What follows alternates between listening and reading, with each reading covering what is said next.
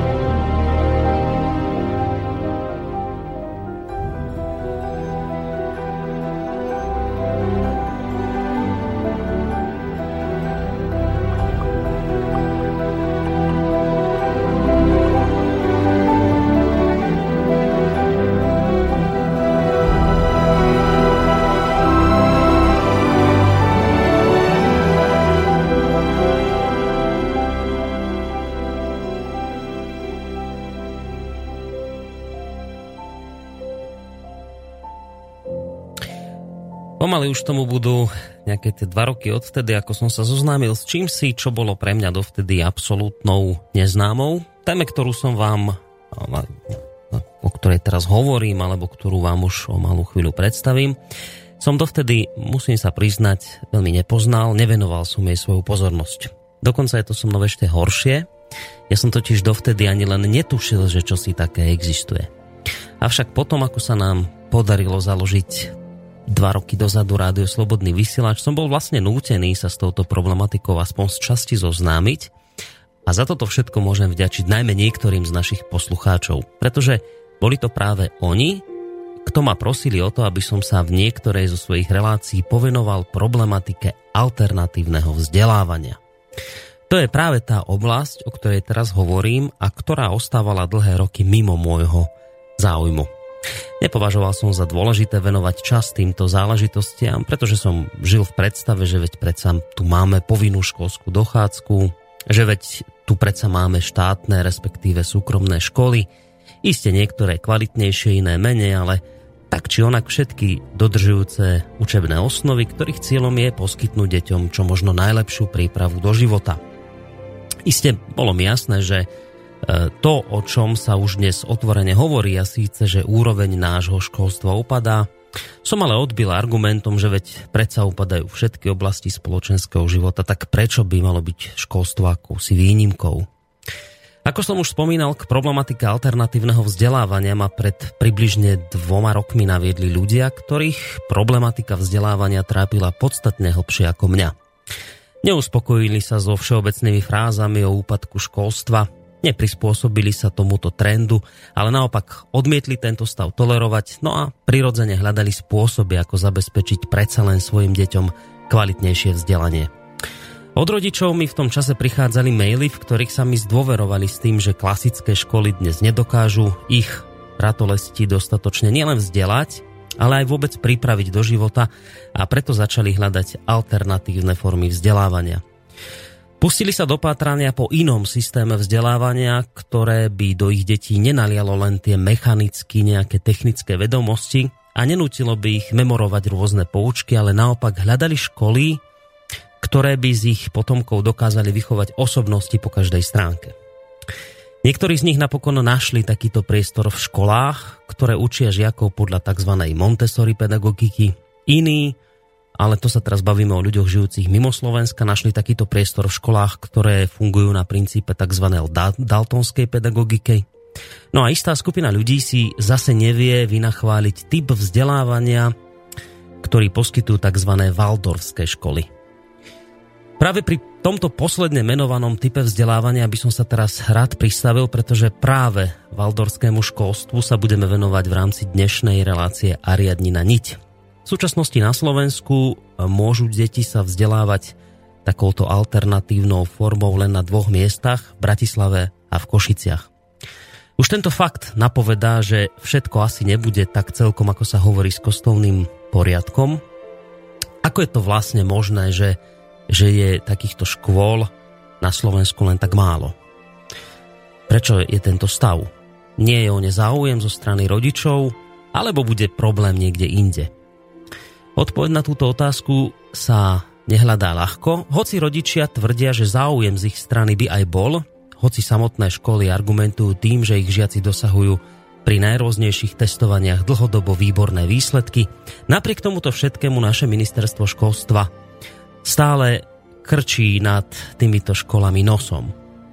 Už len fakt, že tomuto rezortu trvalo celých 13 rokov, kým uznal, že alternatívna valdorská pedagogika vôbec patrí do vzdelávacieho systému, už len tento fakt hovorí, myslím, celkom zrozumiteľnou rečou.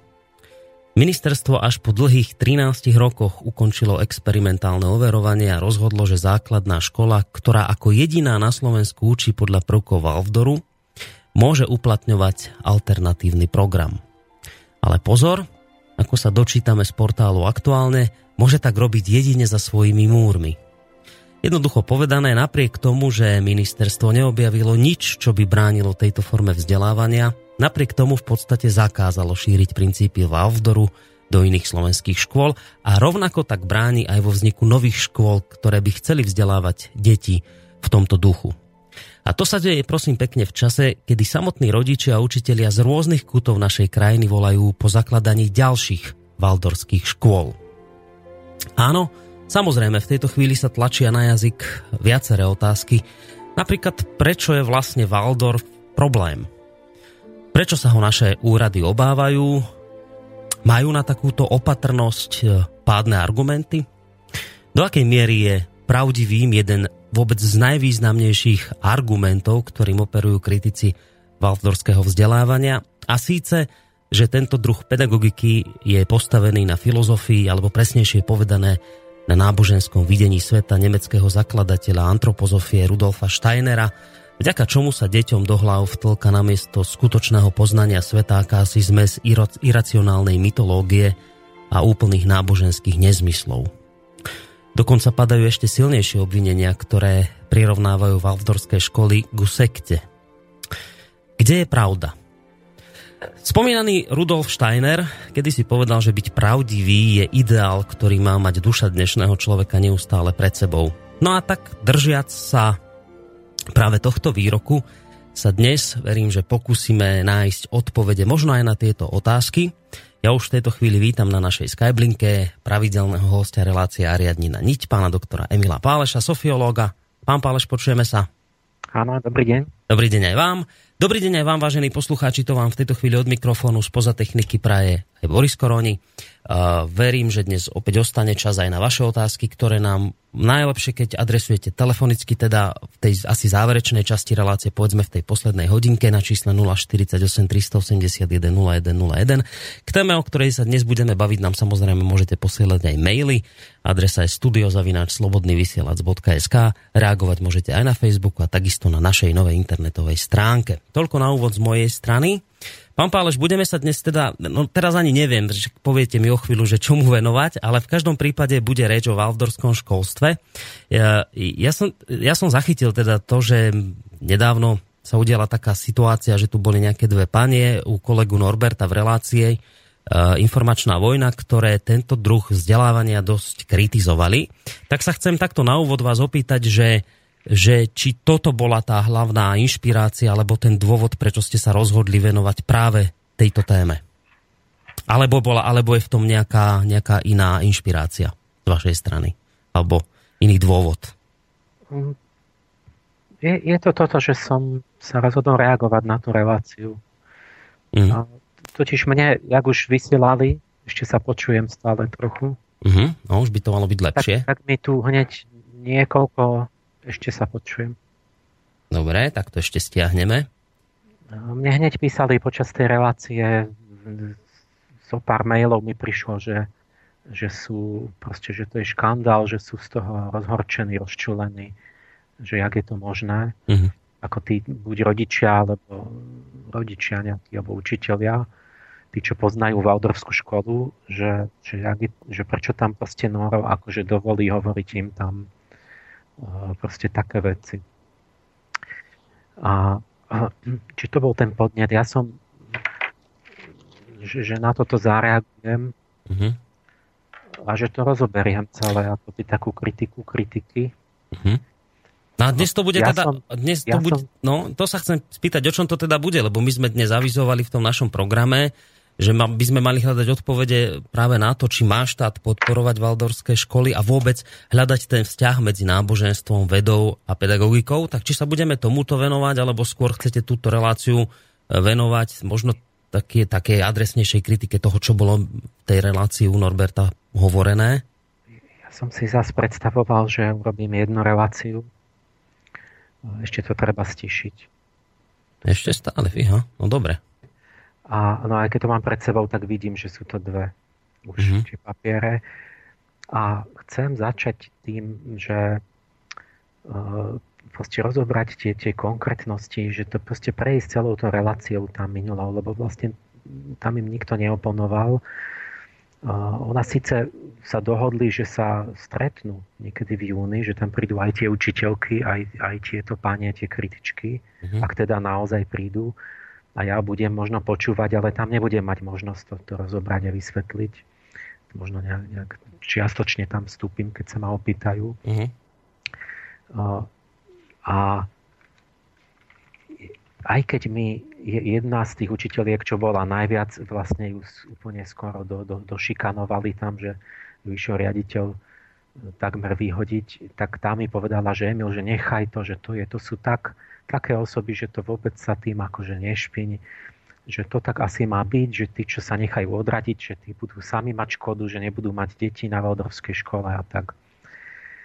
Ale ja mám pocit, že to mám.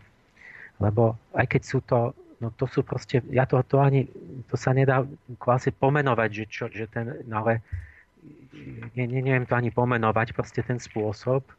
A chcem tým prejsť ako z viacerých dôvodov, že jednak, že boli polka tých posluchačov nahnevaná, ktorí vedia, o čo ide, druhá polka nevie, o čo ide, a to má význam povedať, keď oni vlastne si mysleli aj vrátane teda Norberta, lebo tým, že on má každý deň niekoho iného, nepozná ho, nevie, čo sú to za ľudia, či sú to čestní ľudia, kvalifikovaní ľudia, počúva. On potom vlastne, keď mu hovorí, tam rozprávajú, tak on prikyvuje, že aha, no tak to je naozaj hrozné. Ale vôbec si neuvedomí, že to je vlastne podvrh. Čiže ja myslím, že to stojí za to, aj keď je to také až tragikomicky smiešné, ale ja to chcem zase použiť aj ako psychologický príklad, ilustrovať tie moje princípy etiky na takom úplne polomatistických, až smiešných detských, ale že sa z toho niečo poučíme, až vojsť do tej psychológie a vysvetliť to pozadie, že jak je možné, že čo vlastne, kto je za týmito, za tou pani Orbánovou a Novakovou, lebo tam sú vlastne určité tie politické, ideologické, programové proste prúdy, ktoré to robia plánovite. A potom, že vyvrcholíme tým, ale toto pravdepodobne, aby sme to v pokoji vysvetlili na príkladoch, bude už druhá polka, asi budúca relácia. Tým, že ako ja vidím ten princíp, lebo to nie je jednoduchá otázka, že ako má usporiadať štát vzťah medzi náboženstvom, vedou a pedagogikou. Uh-huh.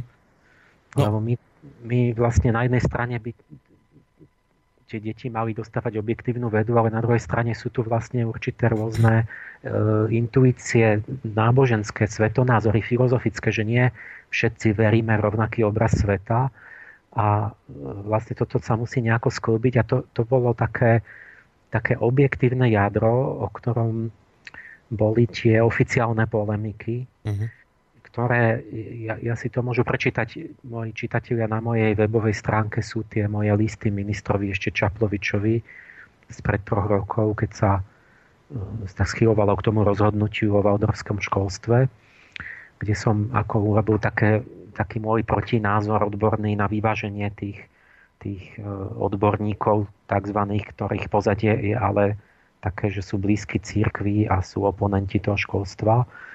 Tak som jednak im oponoval, ale som sa snažil nájsť taký názor, že ako by mal minister k tomu pristúpiť správne, aby nevznikala taká totalita, že smú byť iba školy, ktoré určia nejaký proste katolíci alebo nejaký jeden smer, nejaký ortodoxní materialisti.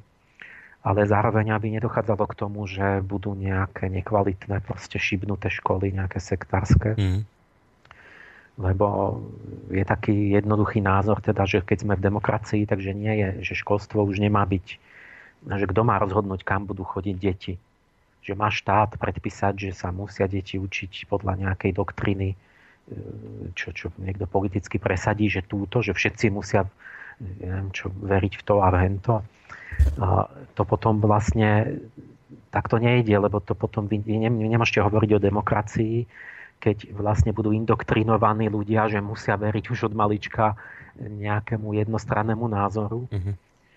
Ale takže druhý názor je, že demokracii by lepšie patrilo, že rodič individuálne si to dieťa dá na takú školu, ktorej hodnoty a svetonázor je mu blízky a ho vyznáva.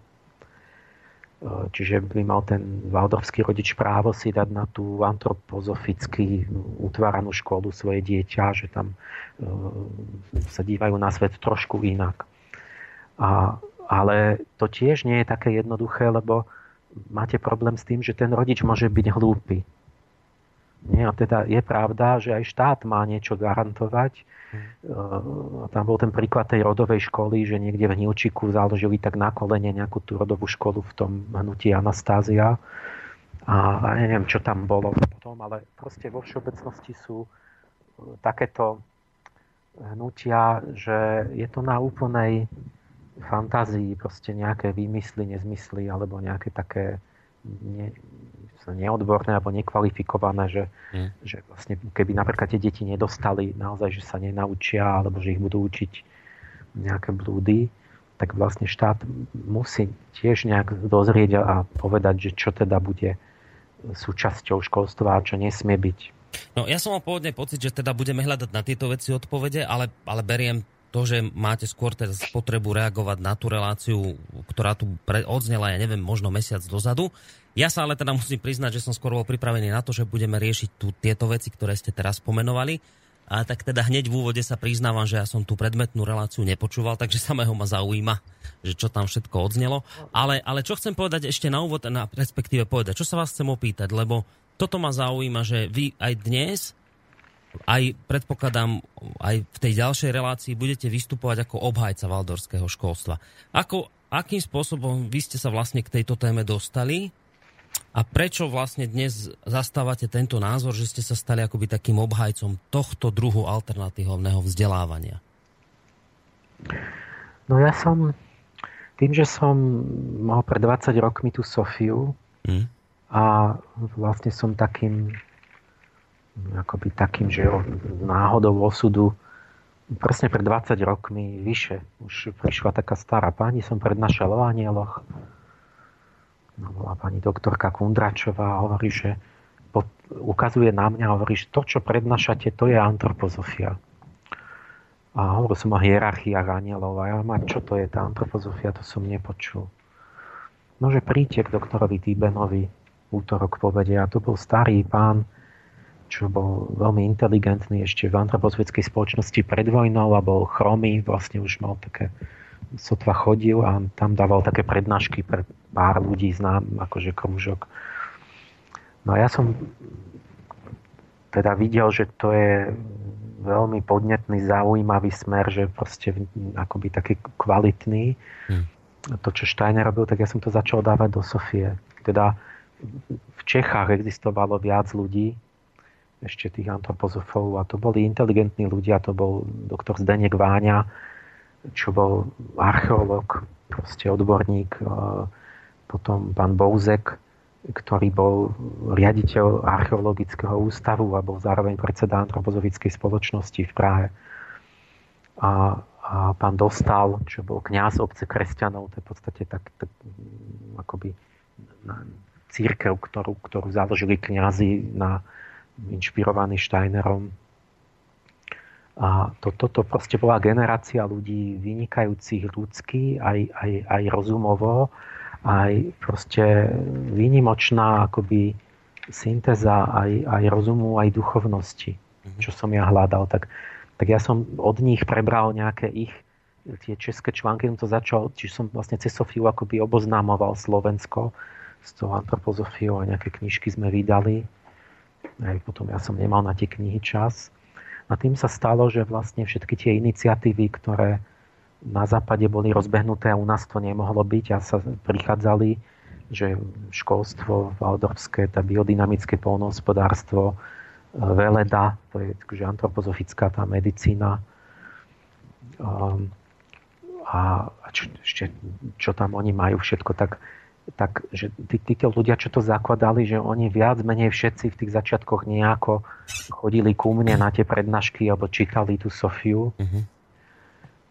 A takže ja som bol tak stále tak popri tom, že som tých ľudí poznal a som do toho tak z boku videl, aj keď som nebol ten v tej iniciatíve, že by som sa bol tam zúčastňoval alebo bol na tej škole, ale že vlastne som taký stále svedok, ktorý akoby takto podporoval zvonku alebo povedzme bránil filozoficky, že by tu mal byť priestor na takú alternatívu.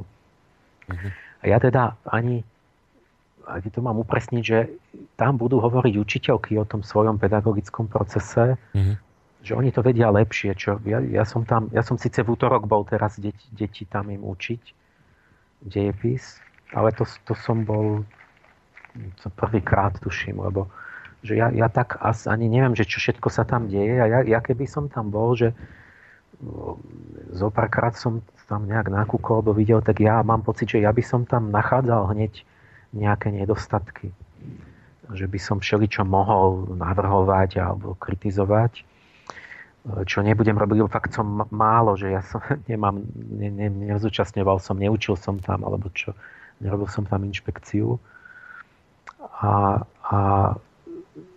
Čiže ja nechcem všetko brániť, alebo vôbec nie zhodnocovať, že jak to tam je a čo by malo byť a nemalo byť presne.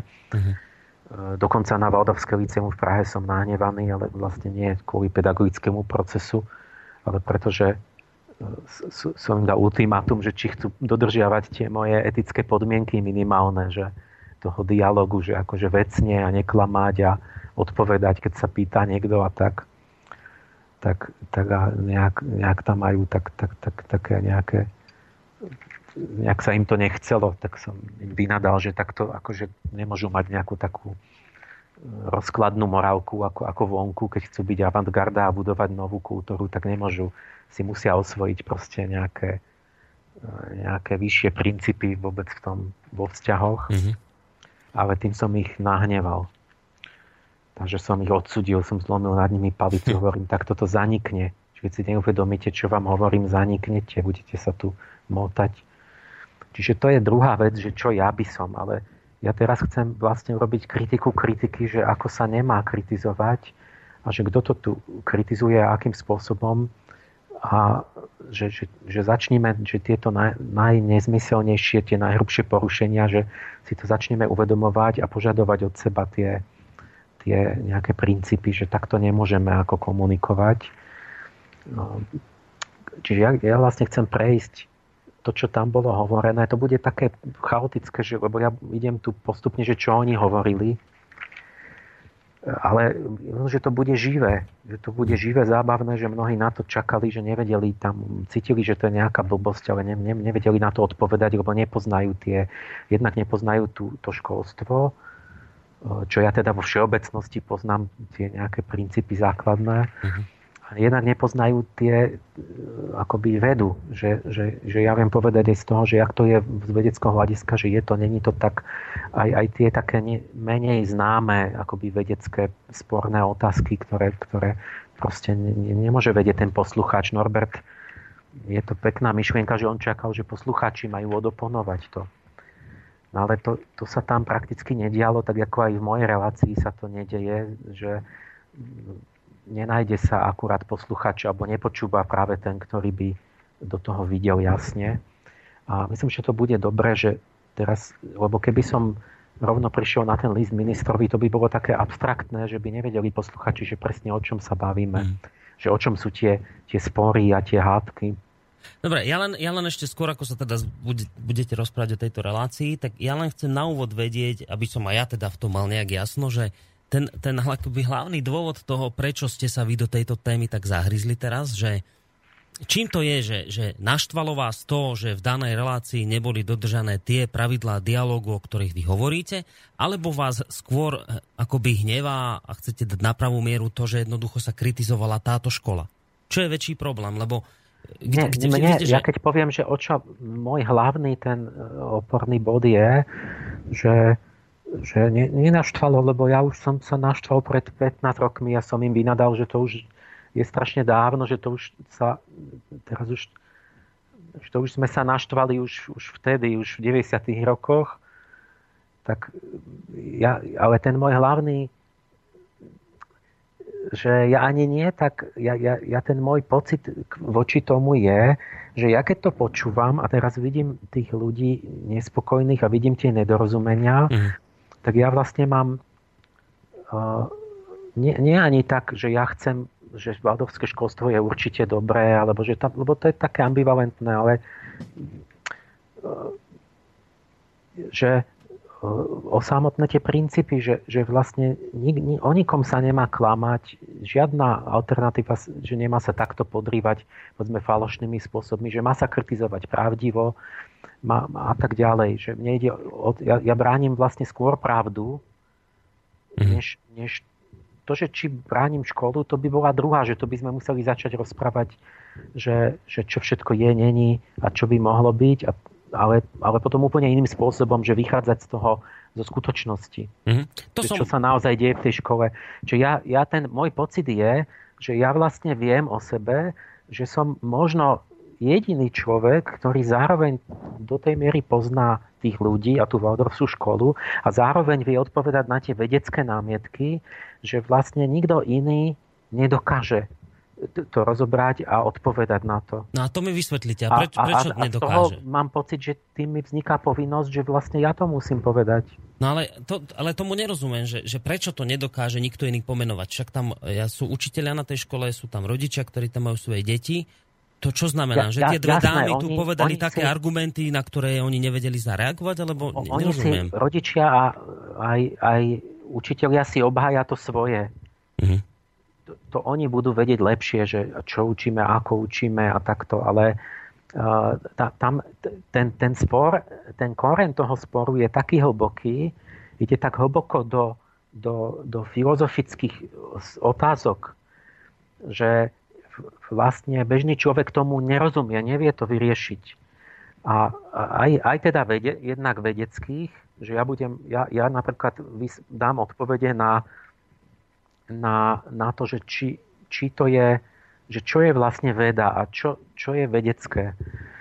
Tam tie príklady, čo oni uvádzali, že ako príklad, že sa učí niečo nevedecké. Toto nevie ten učiteľ, pretože ten učiteľ, tá učiteľka waldorfská sa nezaoberá nejakými najnovšími, čo sa deje v laboratóriách biologických teraz a ja neviem, čo sa odohráva, že oni proste ten bežná učiteľka to nevie. Ona, tam je veľa vecí, čo oni sa nemôžu vedieť obrániť, ale ja to viem. No dobre, a to znamená, že... A to sú jednak tie vedecké veci a jednak tie hlboko filozoficko, také politické, že jak to teda má byť. A tieto dve panie, ktoré boli tie kritičky v tejto relácii u Norberta, lebo hovorím, ja som to nepočúval, tak oni nastolili tieto vážne, hlboké filozofické otázky, na ktoré im nikto nevedel odpovedať? Oni to nastolili tým, že tam dávajú určité príklady. že ktoré oni vlastne ľudí, že oni to, tá plytkosť, že ako oni to hovoria, že oni si nič neuvedomujú vôbec.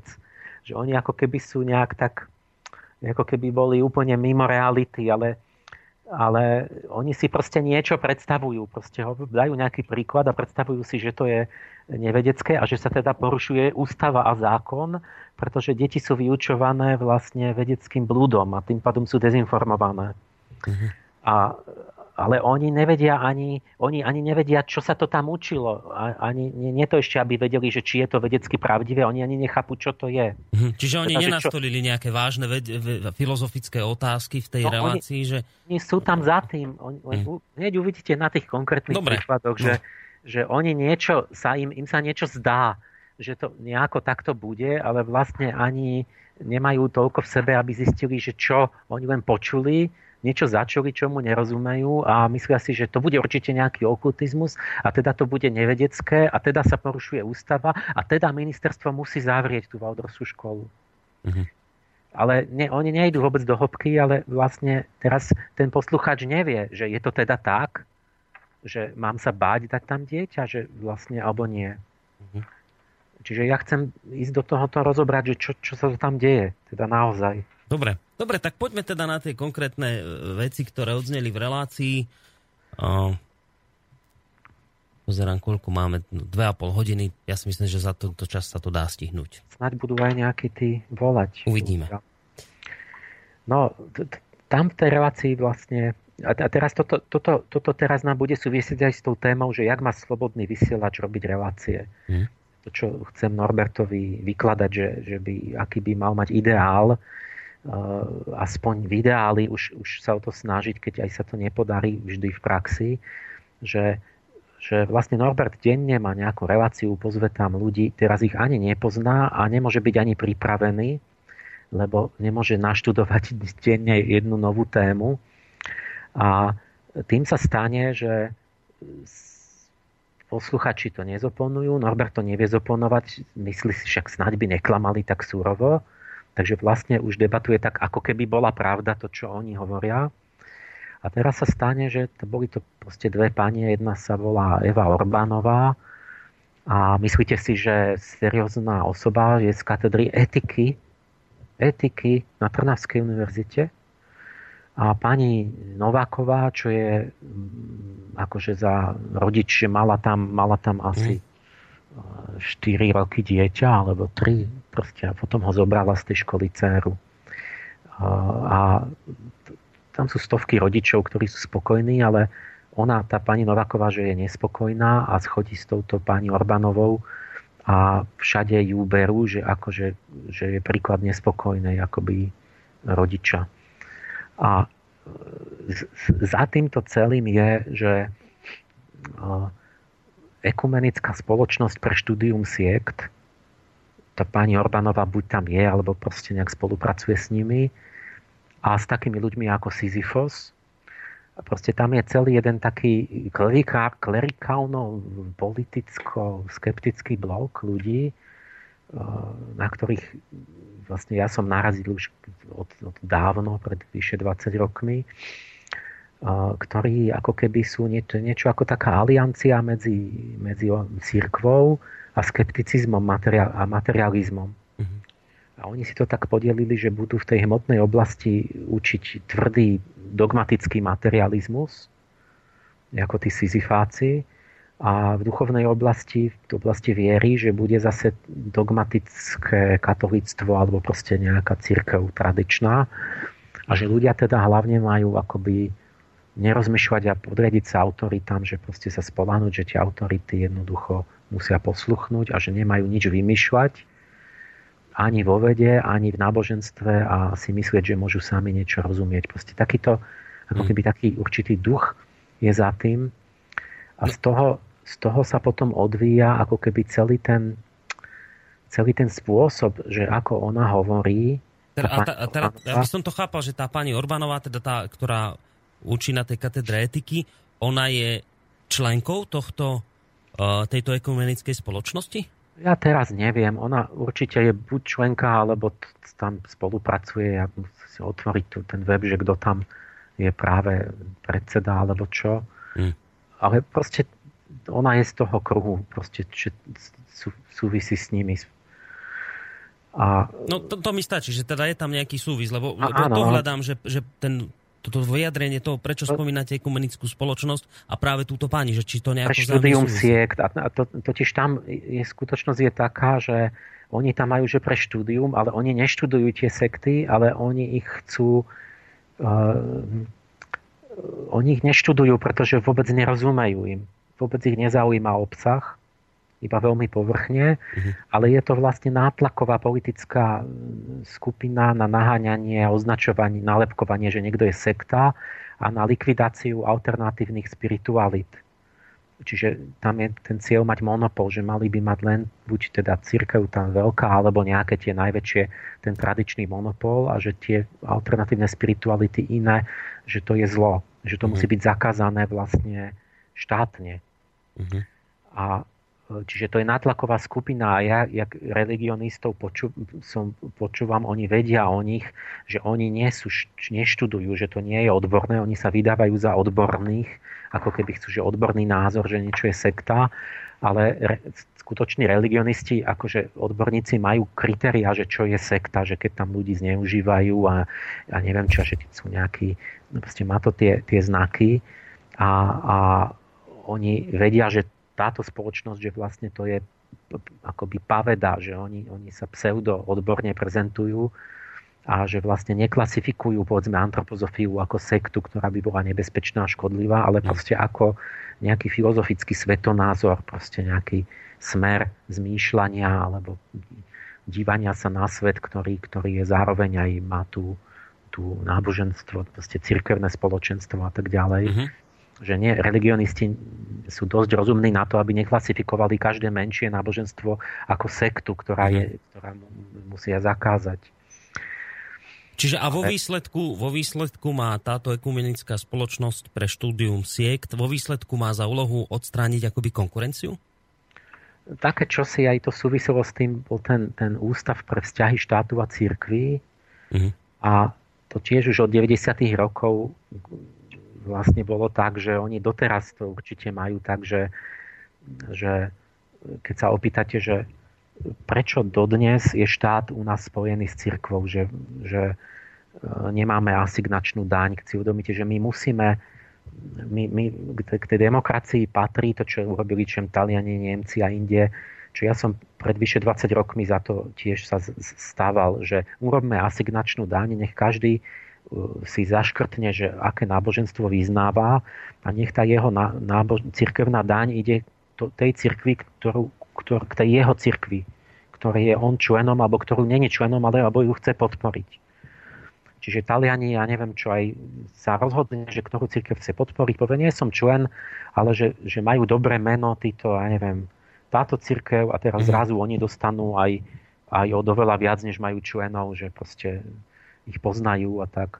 No my to máme stále tak, ako keby vlastne bola v tej oblasti totalita, že my sme, je to skryté, teda není explicitne tá cirkevná daň a vlastne tie peniaze každého človeka, aj mňa, idú na plat, povedzme, nejakého farára, ktorý za moje peniaze v skazateľnici hovorí, povedzme, že ja som zlý, a že hlásam zlé učenie a že by som mal byť zakázaný, nie? Alebo poďme tí Waldorfskí, že oni platia si kňaza, ktorý bude hovoriť proti ním. Čo je vlastne ponižujúce, je to hlúposť, že to je ako keby bolo predpísané náboženstvo. Že môžeš si veriť síce v iné náboženstvo, ale platiť musíš, čo ja viem, katolickú, evanjelickú cirkev.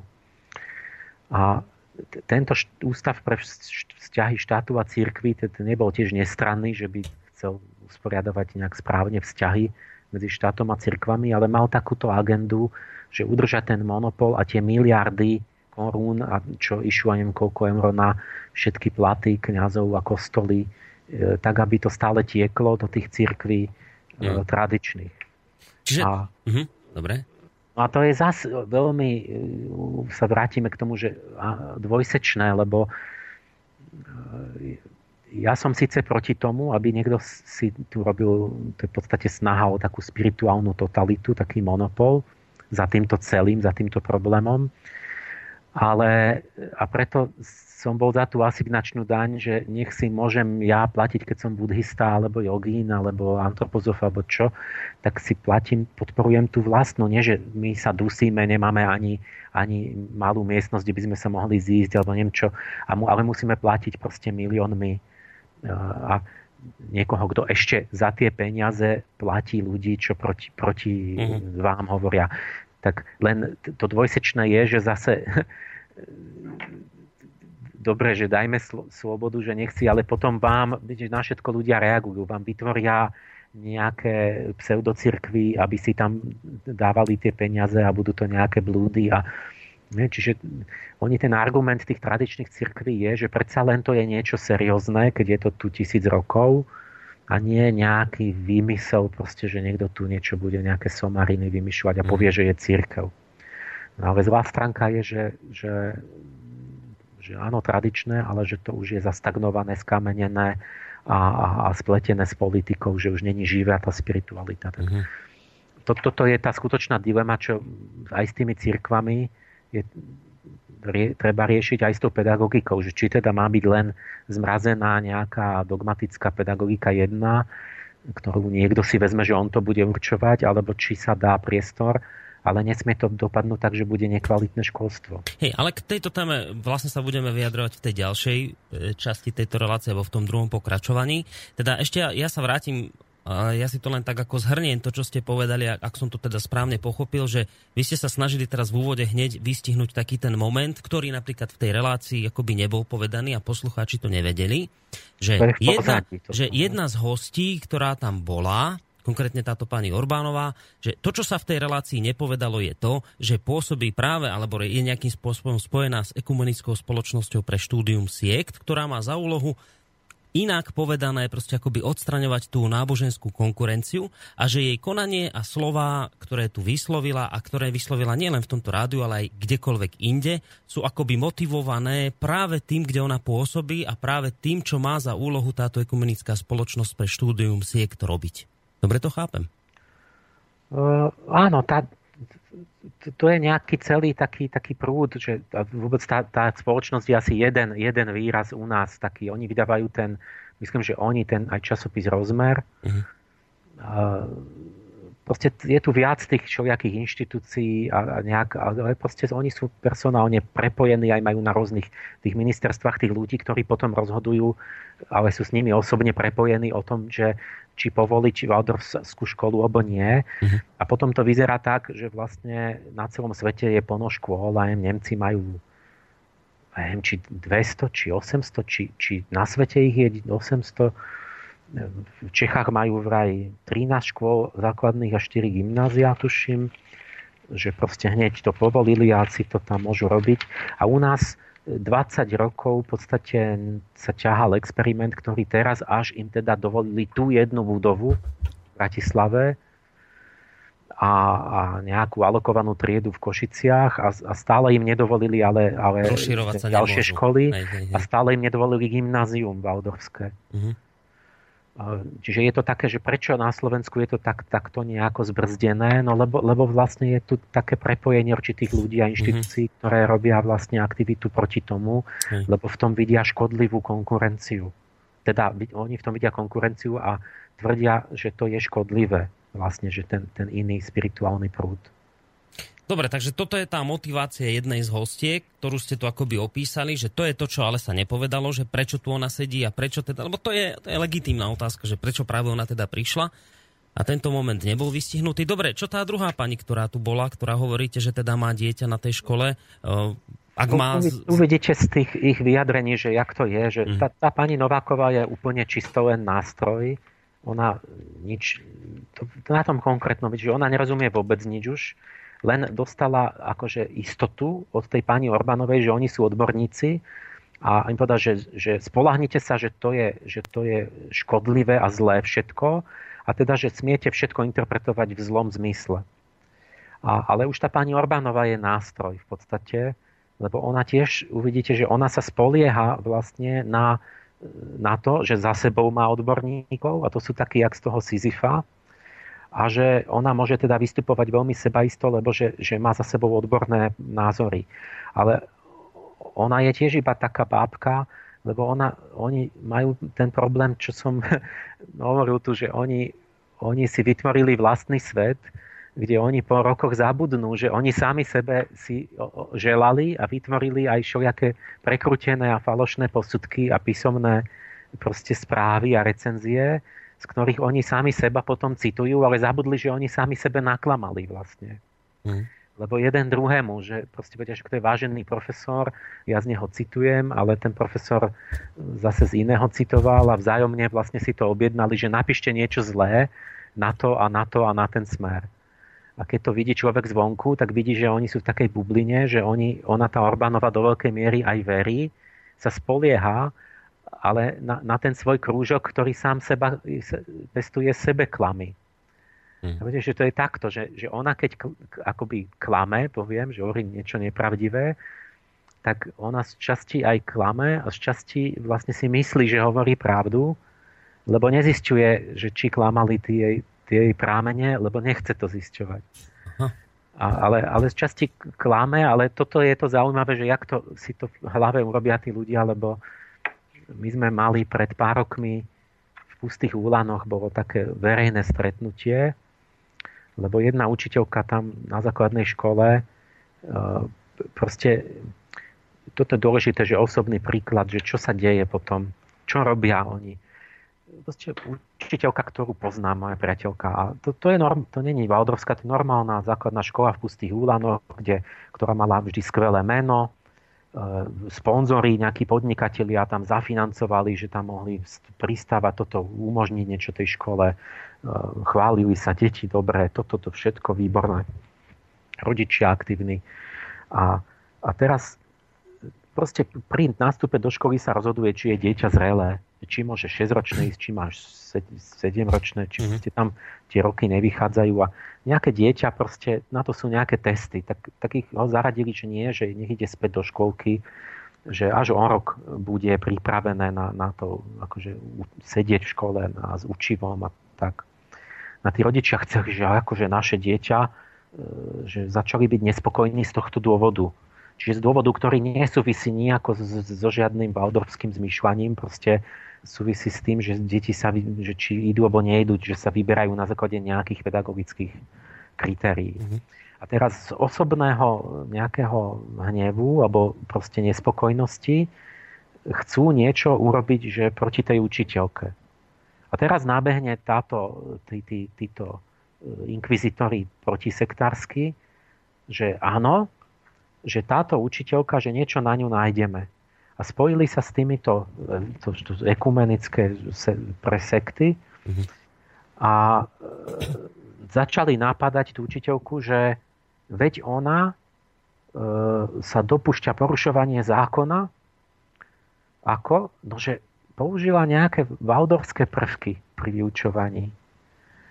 A že to je teda porušenie zákona, lebo že to není waldorfská škola a že ona nesmie vzniesť waldorfské prvky do...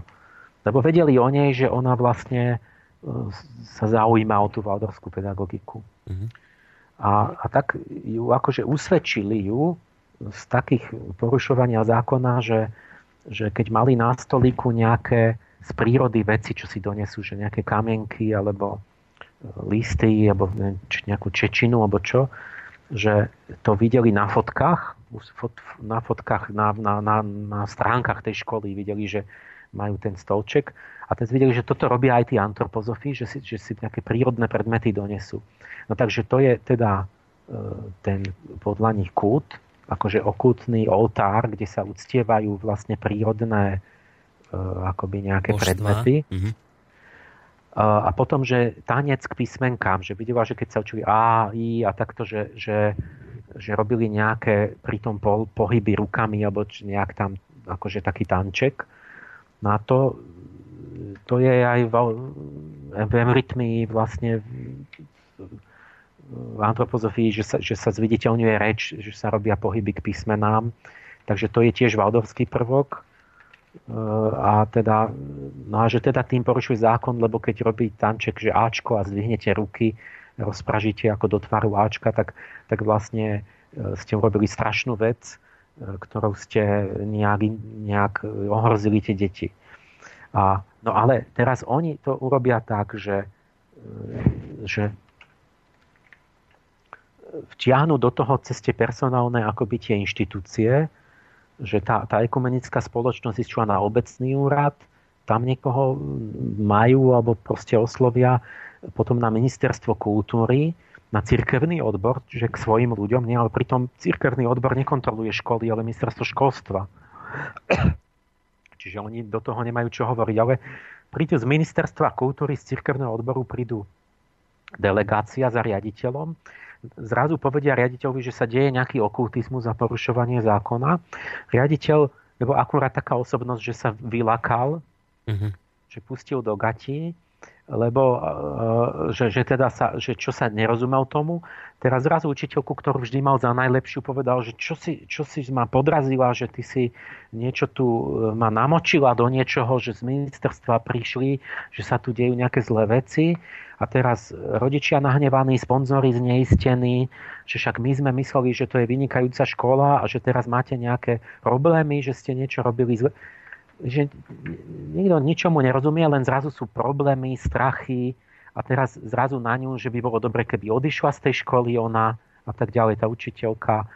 Čiže oni vám akoby vyšikanujú človeka zo školy a zneistia a pokazia meno škole vlastne úplne bezdôvodne. No a to chcem vedieť, pán Páleš, bolo to úplne bezdôvodne? Teda toto bola úplne vymyslená vec na ňu, alebo naozaj používala nejaké prvky výučby v rámci tejto waldorfskej školy v normálnej škole? Je to ako čistý komplot na ňu, že proste vymyslia si to? Lebo ja hovorím to, že viete, lebo toto mňa zaujíma, že je to bezdôvodné, pretože to proste nemá pointu žiadnu, lebo tam sa nič nedialo, čo by muselo akoby byť problém. Proste ona není žiadna bosorka, nebo ani nejaká nerozumná, proste normálna žena. A áno, tak ona robila nejaký tanec, že znázorňovali tie písmenká a mali tam niečo na tom stoliku. Ale veď toto není niečo zlé. Veď to, keď takú nevinnú vec, že vy môžete, ja neviem, čo tam robiť kolo mlynské a pritom sa učiť nejakú básničku, alebo čo proste vy s deťmi, prečo by ste pohybne spájali, veď to môže byť aj ja ani neviem, že či to musí byť waldorfská alebo iná, alebo čo, za to, že ona sa zaujíma, sa niečím inšpiruje. Akože tu treba povedať hlavne, že čo je na tom zlé. Ale oni toto neriešia. Oni proste len tak nejako obvinia paušálne, že vlastne to nejako súvisí nejak s Waldorfom. Ten Waldorf súvisí nejak s okultizmom. Okultizmus je nejakým spôsobom zlý. A teda, že sa tam dejú nejaké temné veci. Ale celé je to také nevecné, že čo teda, akože čo je na tom zlé, keď sa deti pohybujú, keď sa učia abecedu nejakí prváci alebo čo.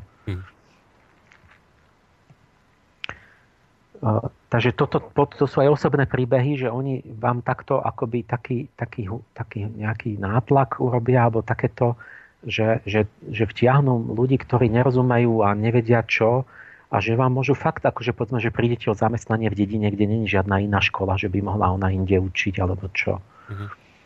Ale a potom vlastne, a to som chcel, že tam bolo potom také verejné stretnutie niekde v tých pustých ulanoch, kde bolo plno ľudí, aj tí rodičia, sponzori, učitelia, aj títo. A ono, ja som jej volal, že teraz, že potom teda ona zostala v tej škole.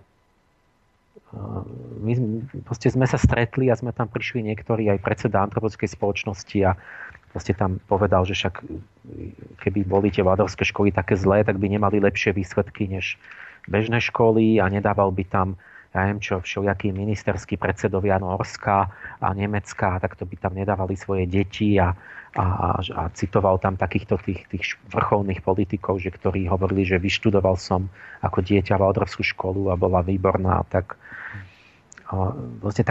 A ja som tam hovoril, ja som tam už pred tými rokmi všetky tie príklady vysvetlil, tie vedecké, tam tej Orbánovej, že prečo to je nezmysel, čo ona hovorí. A ona ich všetky zopakovala v tej Norbertovej relácii. Čiže vlastne ako by vedome klamala, že ona už vie, že to není pravda. Lenže v jej zmyšľaní to je skôr tak, že ona, ja som jej to síce povedal, ale pretože ja patrím k tým,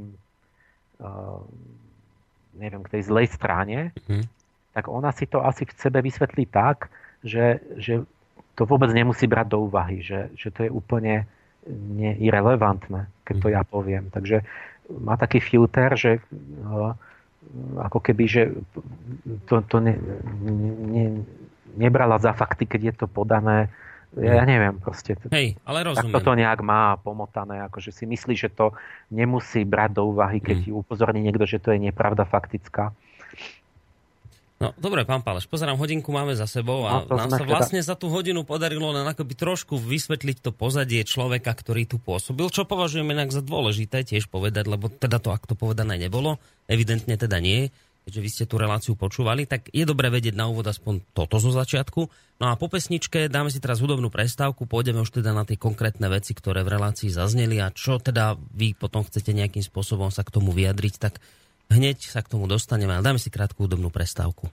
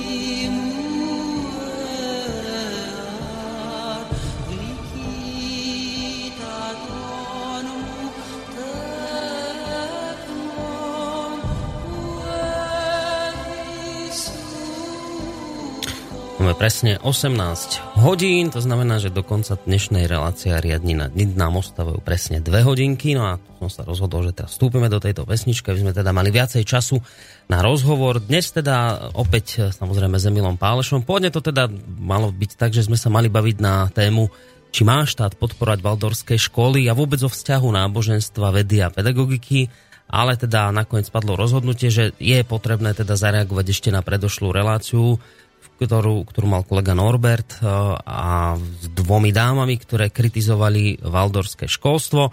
Takže pôjdeme, pán Páleš, na tie konkrétne veci, ktoré zazneli, aby sme teda to do konca relácie nejako stihli porozprávať. My sa pritom povieme, že aj poučné veci faktické, v podstate ako v reakcii na to. Takže idem, ja tak cez tú reláciu od začiatku, ja som tam písal poznámky. Je tu toho všeličoho plno. Takže jeden, čo tam, teda ten, uvidím, my na budúce doriešime potom celé to, že ten hlavný argument, taký oficiálne, čo oni sa snažili toho ministra, že aby to zakázal, je, že podľa zákona musí byť v súlade s vedeckým poznaním, čo sa učí. Toto bude veľa príkladov a to dokončíme potom. Ďalší taký argument, čo stále tam akoby s tým operovali a to zaznievalo, že ale celé také zmetené protirečivo to bolo, že veď oni majú nejaké pozadie spirituálne, náboženské. Ako waldorfská škola. Áno, že to antropozofiu. Tam je to tak, že oni, to nikdy sa netajilo, že to sú waldorfské školy Rudolfa Steinera proste, že to je v pozadí antropozofia. Ten vzťah je taký, že antropozofia sa tam neučí tie deti, lebo to nie je akoby pre deti, ale že tá antropozofia vchádza do tej pedagogiky toho učiteľa, že tie pedagogické myšlienky, že ako on a čo robí s deťmi, tak tie sú vlastne inšpirované Steinerom.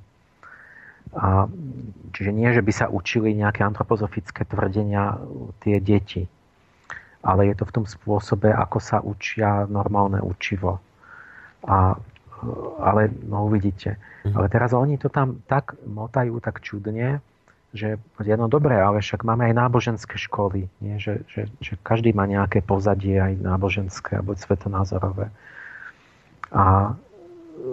No, že to je v poriadku. Hovoria, že môžu mať aj kresťania školy a že dokonca vedali, že bahaisti môžu mať školy, bahaistickú školu prevádzkujú tu, lebo že oni sa deklarujú, že to je škola s nejakým náboženským pozadím. No a teraz ale zároveň, a to všetko povie tá sama Orbánová, že a oni sa teda nedeklarovali waldorfské, no že áno, že sa deklarovali tiež, že sú škola s kresťanským akoby s nejakým zázemím. Takže vlastne, lebo stále im vyčítali, že oni to tajá, že oni ako klamú rodičov, lebo že im zatajujú, že za tým je vlastne nejaké toto antropozofia pozadie, čo netaja. Ale, tak, ale že však oni deklarovali, že sú kresťanskí. No ale tá Orbánová povie, áno, ale to klamali. Čiže ona vyčíta, že oni zavádzajú, lebo sa nedeklarujú, ale sa deklarovali, lebo však otvorene podali, že majú kresťanské pozadie, ale že to nie, to sa nedeklarovali, lebo že to klamú, lebo že oni nie sú kresťania. Takže ona rozhodla, že vlastne keď sa deklarujú, že oni sa nedeklarovali, lebo keď sa deklarovali, takže to není pravda. Tak je to myslené. A teraz, lebo prečo? No lebo, že podľa nej vlastne tí Waldorfáci nie sú kresťania. A toto... Čiže pochopiť to je, tá pointa je, že vlastne je tam tá... A toto tam nejaký čitateľ jej tam... ten poslucháč zavolal, že prečo hodnotíte veci z vášho konfesionálneho hľadiska, že vlastne ona sa cíti, že oni, ja neviem, katolíci alebo niekto, že oni rozhodnú, že ktorá cirkev je tá práva a ktorá je falošná. že len oni sú kresťania a keď nejaká iná cirkev tvrdí, že je kresťanská, tak to je vlastne podvod. Že oni podvádzajú, keď hovoria, že sú kresťanskí, lebo oni predsa nie sú, lebo praví kresťania sú iba katolíci, alebo ja neviem, koho ešte uznáva, možno evanjelikov tiež, keď sa na to nesťažuje na evanjelické školy. Takže tam za celým sa nesie ďalšia jedna myšlienka tej výlučnej jedinej právosti, proste tá stredoveká inkvizičná, že proste Vatikán má pravdu a ostatní sú sekty. A že to je samozrejme, ona to nikdy nezdôvodní, lebo to bere, že to každému by malo byť samozrejme jasné, že to tak je. Ale ako keby rozprávala k samým veriacím zo svojej cirkvi, ale vlastne väčšine ľudí to nie je jasné, že prečo by oni mali byť jediná práva cirkev a hovoriť, že každý druhý je klamár, keď povie, že je kresťan. Lebo potom vlastne ona by mala vyučiť aj všetci nestoriáni a východné cirkvi a protestanti a to tiež odpadli od Vatikánu, tak to tiež sú vlastne falošní kresťania, alebo prečo ona to proste tie argumenty by prinajmenšom musela povedať, lenže tie argumenty sú asi také, že majú, každá cirkev má nejaké argumenty, že prečo oni sú tí praví a rímska cirkev hovorí, že lebo Ježiš povedal, že Peter, ty si skala, na tebe vybudujem svoju cirkev, že ako poveril Petra, aby viedli ten Petrov stolec a pápeži vlastne ďalej cirkev.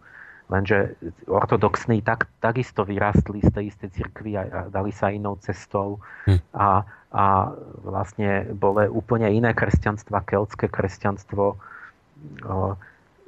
No a vlastne Steiner, áno, je to kresťanstvo, je to ezoterické kresťanstvo, ale proste to je nejaká, oni sa odvolávajú na to, že sú jánska vetva, že Ježiš na inom mieste Biblie hovoril o Jánovi, že mu zveril úlohu, že nechajte ho, jemu som dal úlohu, že on má viesť niečo iné. Nie? Čiže to neznamená, že jedine ten Petrov stolec, že tu proste toto je arogancia, že oni rozhodnú, že všetci iní kresťania sú vlastne falošní kresťania a potom vlastne, že waldorfskí učitelia sú podvodníci, lebo že oni klamú, že sú kresťania. A keďže to není pravda, tak vlastne, že sa nedeklarovali, lebo toto sa nepočíta, takže vlastne nedeklarovali svoj náboženský pôvod a ako keby tým mierila na to, že vlastne sú niečo iné, že sa predstierajú, že sú kresťania, ale že tam je okultizmus. A ona pod okultizmom myslí zase nejaký satanizmus alebo niečo zlé, to v jej hlave je synonymum, pritom skutočný význam slova ezoterika a okultný je neutrálny. Okultus znamená iba skrytý, že niečo, čo nie je vidieť, a ezoteros znamená vnútorný kruh, vybraný kruh, že to teda nie je pre profány dav, pre všetkých, ale že sa vyberajú žiaci. Čiže každý religionista vie, že toto sú dve neutrálne pojmy. Ale v ich tej optike tej spoločnosti je okultný. Ona to nikdy nepovie, ale ona povie, ona tým myslí, že to je nejaký škodlivý, temný, čarodejnický a tak. Dobre, vy ste povedali, že vo waldorfských školách funguje, alebo teda tí ľudia vyznávajú niečo ako ezoterické kresťanstvo. To je čo? Čo si pod tým môžem predstaviť pod ezoterickým kresťanstvom? Ja aj toto by som asi nenačal, ale no je to kresťanstvo. No viete prečo? Ja sa to pýtam preto, pán Páleš, lebo iba preto vám poviem, že prečo sa to pýtam, lebo ja som samozrejme pred pôsobením v tomto rádiu pôsobil chvíľu v kresťanskom rádiu. Tam som síce robil spravodajstvo, ale čo to sa na mňa nalepilo z toho, čo sa tam hovorilo. A katolícka cirkev má ezoteriku ako za niečo neskutočne strašné. Ja som síce nikdy nechápal ten dôvod, prečo je to problém pre nich, ale vždy som chápal to tak, že ani ateista nie je pre cirkev taký problém, ani ateizmus nie je pre ňu taký problém ako ezoterika. A ja som to nikdy nejak nerozumel tomu, že v čom to je ten problém pre cirkev, tá ezoterika, že čo to je také strašné, tak preto sa pýtam, lebo ste použili výraz ezoterické kresťanstvo, ktoré keby tu sedel teraz katolícky kňaz, tak vám poviem, že to je oxymoron, že to sa vylúčuje, že to neexistuje niečo ako ezoterické kresťanstvo, že buď ste ezoterik, alebo ste kresťan, že to neexistuje takéto spojenie. Tak preto sa na to pýtam, že čo to vlastne je to ezoterické kresťanstvo. Áno, to je taká jedna relácia celá, lebo toto fakt je zase taký zložitý problém, že sa z toho vymotať, no... Boli proste... Kresťanstvá boli rôzne, lebo však proste prišiel Kristus a teraz rôzne skupiny ho rôzne pochopili a pokračovali. Až po stáročiach sa ako keby vykryštalizovala tá inštitúcia tej cirkvi, ktorá ešte bola potom jednotná vlastne, že bol akoby centrum nejaké a mnohé tie smery ako si odsuduli, že proste gnostickí kresťania a manichejci hovorili tiež, že sú kresťania a keľtské kresťanstvo zlikvidovali, ale takisto sírske zlikvidovali a vyhnali ich von. Čiže tu boli rôzne kresťanstvá, z ktorých, tak poviem, že proste mali že sa starali viac o tie vnútorné, duševné nejaké obsahy alebo cvičenia, než potom tá cirkev taká rímska, bola viac typická tým, že to je taký právny systém, kde sú také, je to také, že ten veriaci má viac menej nejak posluchnúť a robiť, proste správne žiť a nemá sa moc akoby starať do nejakých učení, ako keby o tých vnútorných veciach. A toto je proste veľká tam otázka, kde sa to musí rozlíšiť zase, že dobro od zla, že to je taká veľká polarita, že keď idete do toho vnútorného sveta, akoby do tej ezoteriky, tak tam je veľa nebezpečí, tam je ten Lucifer, že proste sú tam všelijaké mylné učenia, nástrahy, proste upadajú do nejakých blúdov, do pýchy ľudia, proste to stále tam je trnistá cesta a tá cirkev teda čiastočne pravdivo poukazuje, že sú tam nebezpečia a že to často končí všelijakými blúdnymi ako keby aj cestami alebo učeniami. No ale na druhej strane, keď celé zabetonujete, že proste ľudia nerobte nič, len posluchnite autority a nerozmýšľajte, necvičte, neskúšajte, nečítajte. Že máte zase iné nebezpečenstvo. Proste urobte príkazy, čo vám povieme, že my to vyriešime tam kardináli a povieme vám, čo máte robiť, tak vlastne dostanete ten opačný extrém, že vám akoby vyprchá ten živý obsah, vznikne nejaká taká mŕtva hierarchia, kde tí ľudia mechanicky majú poslúchať a vlastne vám akoby odumrie znútra to náboženstvo. Takže preto to riešenie není jednoduché, že v tých extrémoch, ale zase je tam nejaká zlatá stredná cesta, kde treba poznanie a treba si dávať pozor na obidve tieto problémy a to je ťažké robiť. To je ťažké mať veľkú inštitúciu, kde by vám ľudia správne išli, tak jednoduchšie je to nalinkovať, že nikto nebude debatovať a bude to nejak, je to takto hotovo. Hej, ale potom zase máte to riziko, že je to znútra odolné. Rozumiem. Potom riešia problém, že vlastne to je mŕtve, že im ľudia odchádzajú, alebo že vlastne iný problém zase vznikne. Jasné, ale teda späť k tej téme, že keď pani Orbánová tvrdila, že oni že zavádzajú, že keď tvrdia, že sú kresťania, tak ona zavádzala, lebo oni naozaj sa kresťanmi cítia byť, a oni kresťanstvo vyznávajú, čiže to nie je pravda, že čo vravela, keď tvrdila, že oni nie sú kresťania. Môj postoj je, že existujú naozaj od začiatku rôzne kresťanské prúdy a pokiaľ sú seriózne a nefalšujú nejak toho Krista a ten Steiner má naozaj centrálneho toho Krista a má veľmi k nemu vzťah, no len hovorí o tých všelijakých astrálnych telách a také proste, čiže oni vidia, že tam má tú terminológiu proste ezoterickú. Takže, alebo aj iné, keď zoberieme iné tie klasy, jak tí nestoriáni, alebo čo viem, proste sú to kresťania, len proste sa rozišli, že to kresťanstvo išlo viacerými vetvami, rôznymi smermi. A čiže nepokladám za správny to, že povedať, že my jedna cirkev rozhodneme, že my sme kresťania a ostatní klamú, keď tvrdia, že sú kresťania. To treba rozhodnúť. Keď to chce povedať, tak nech argumentuje vlastne tam treba nejak obsahovo, už keď chceme o tom debatovať, že proste nie je to kresťanstvo, lebo no, tak pozrite, by sme už museli vedieť to, že čo to isté, akože obsahovú podstatu kresťanstva, že kto je Kristus, o čo tam, čo je podstatné toto, nie? A to by, ale to ona není schopná tej debaty, to by bolo príliš náročné. Čiže ona to má jednoducho tak, že proste ten, kto je mimo naše inštitúcie, není kresťan, a teda klame. No ale dobre, ale čo ak ona, teraz budem ju trošku obhajovať túto pani, keďže tu nesedí, čo ak ona len povedzme dodržiavala literu zákona, ktorý hovorí o tom, že vy na to, aby ste sa mohli nejako definovať nábožensky, aby ste boli aj uznaní nábožensky, musíte mať nejaký počet členov. Ja neviem teraz presne to číslo, že asi 20 000 je to. Keď dosiahnete 20 000 členov vyznávajúcich túto formu kresťanstva, aká je napríklad uznávaná na Waldorfskej škole, potom to pani Orbánová uzná za kresťanstvo, lebo je to už akoby zákonom ošetrené. Viete, že lebo to není, v zákone není, že školu musí založiť církev. Proste to je, školu môže založiť aj, oni neviem čo sú, či občianske združenie, ktoré to môže byť, to občianske združenie môže byť o tom, že vyznávajú nejaký svetonázor, filozofiu alebo aj nejakú duchovnú filozofiu.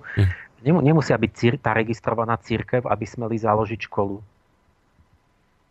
Hej, ja rozumiem, že nemusia, ale hľadám ten dôvod, prečo ona tvrdila, že nie sú kresťania. Nie, lebo ona tomu verí, ona myslí, že proste všetci sú, to sú všetko falošní kresťania, tí druhí.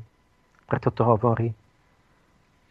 Dobre, tak toto bol ten jej prvý argument. Čo ďalej tam, alebo teda jej také vyjadrenie, čo iné tam teda ešte odznelo? Teraz oni, jak nakúkli do tej pedagogiky nejak tak povrchne, tak uvádzali príklady, ale také smiešne si vybrali, že akurát tie príklady, že ja si myslím, že by som našiel niečo kritické, reálne, ale oni si vybrali tak nešťastné, že je to také tragikomicky, vlastne strašne dobre sa to dá otočiť proti ním samým, že ako keby to svedčí, že ako oni nerozumejú vôbec, čo hovoria.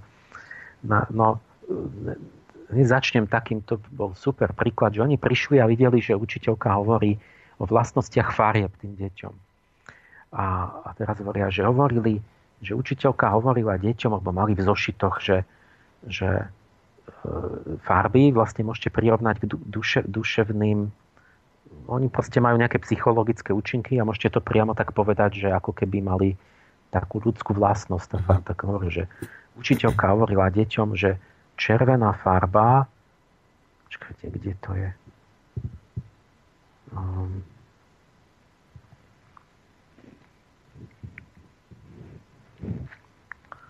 Tu mám načmárané strašne veľa. Proste im hovorí niekde, že modrá farba je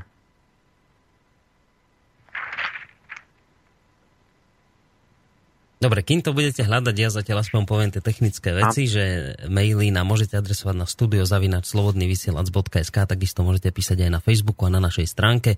No a potom sa dostaneme samozrejme aj k nejakým tým telefonátom, ak nejaké budú. Je to. Máte, dobre. Modrá je pokora, že je pokorná, že červená farba je drzá a dokonca, že hovorili, že fialová, že je koketná. A teraz,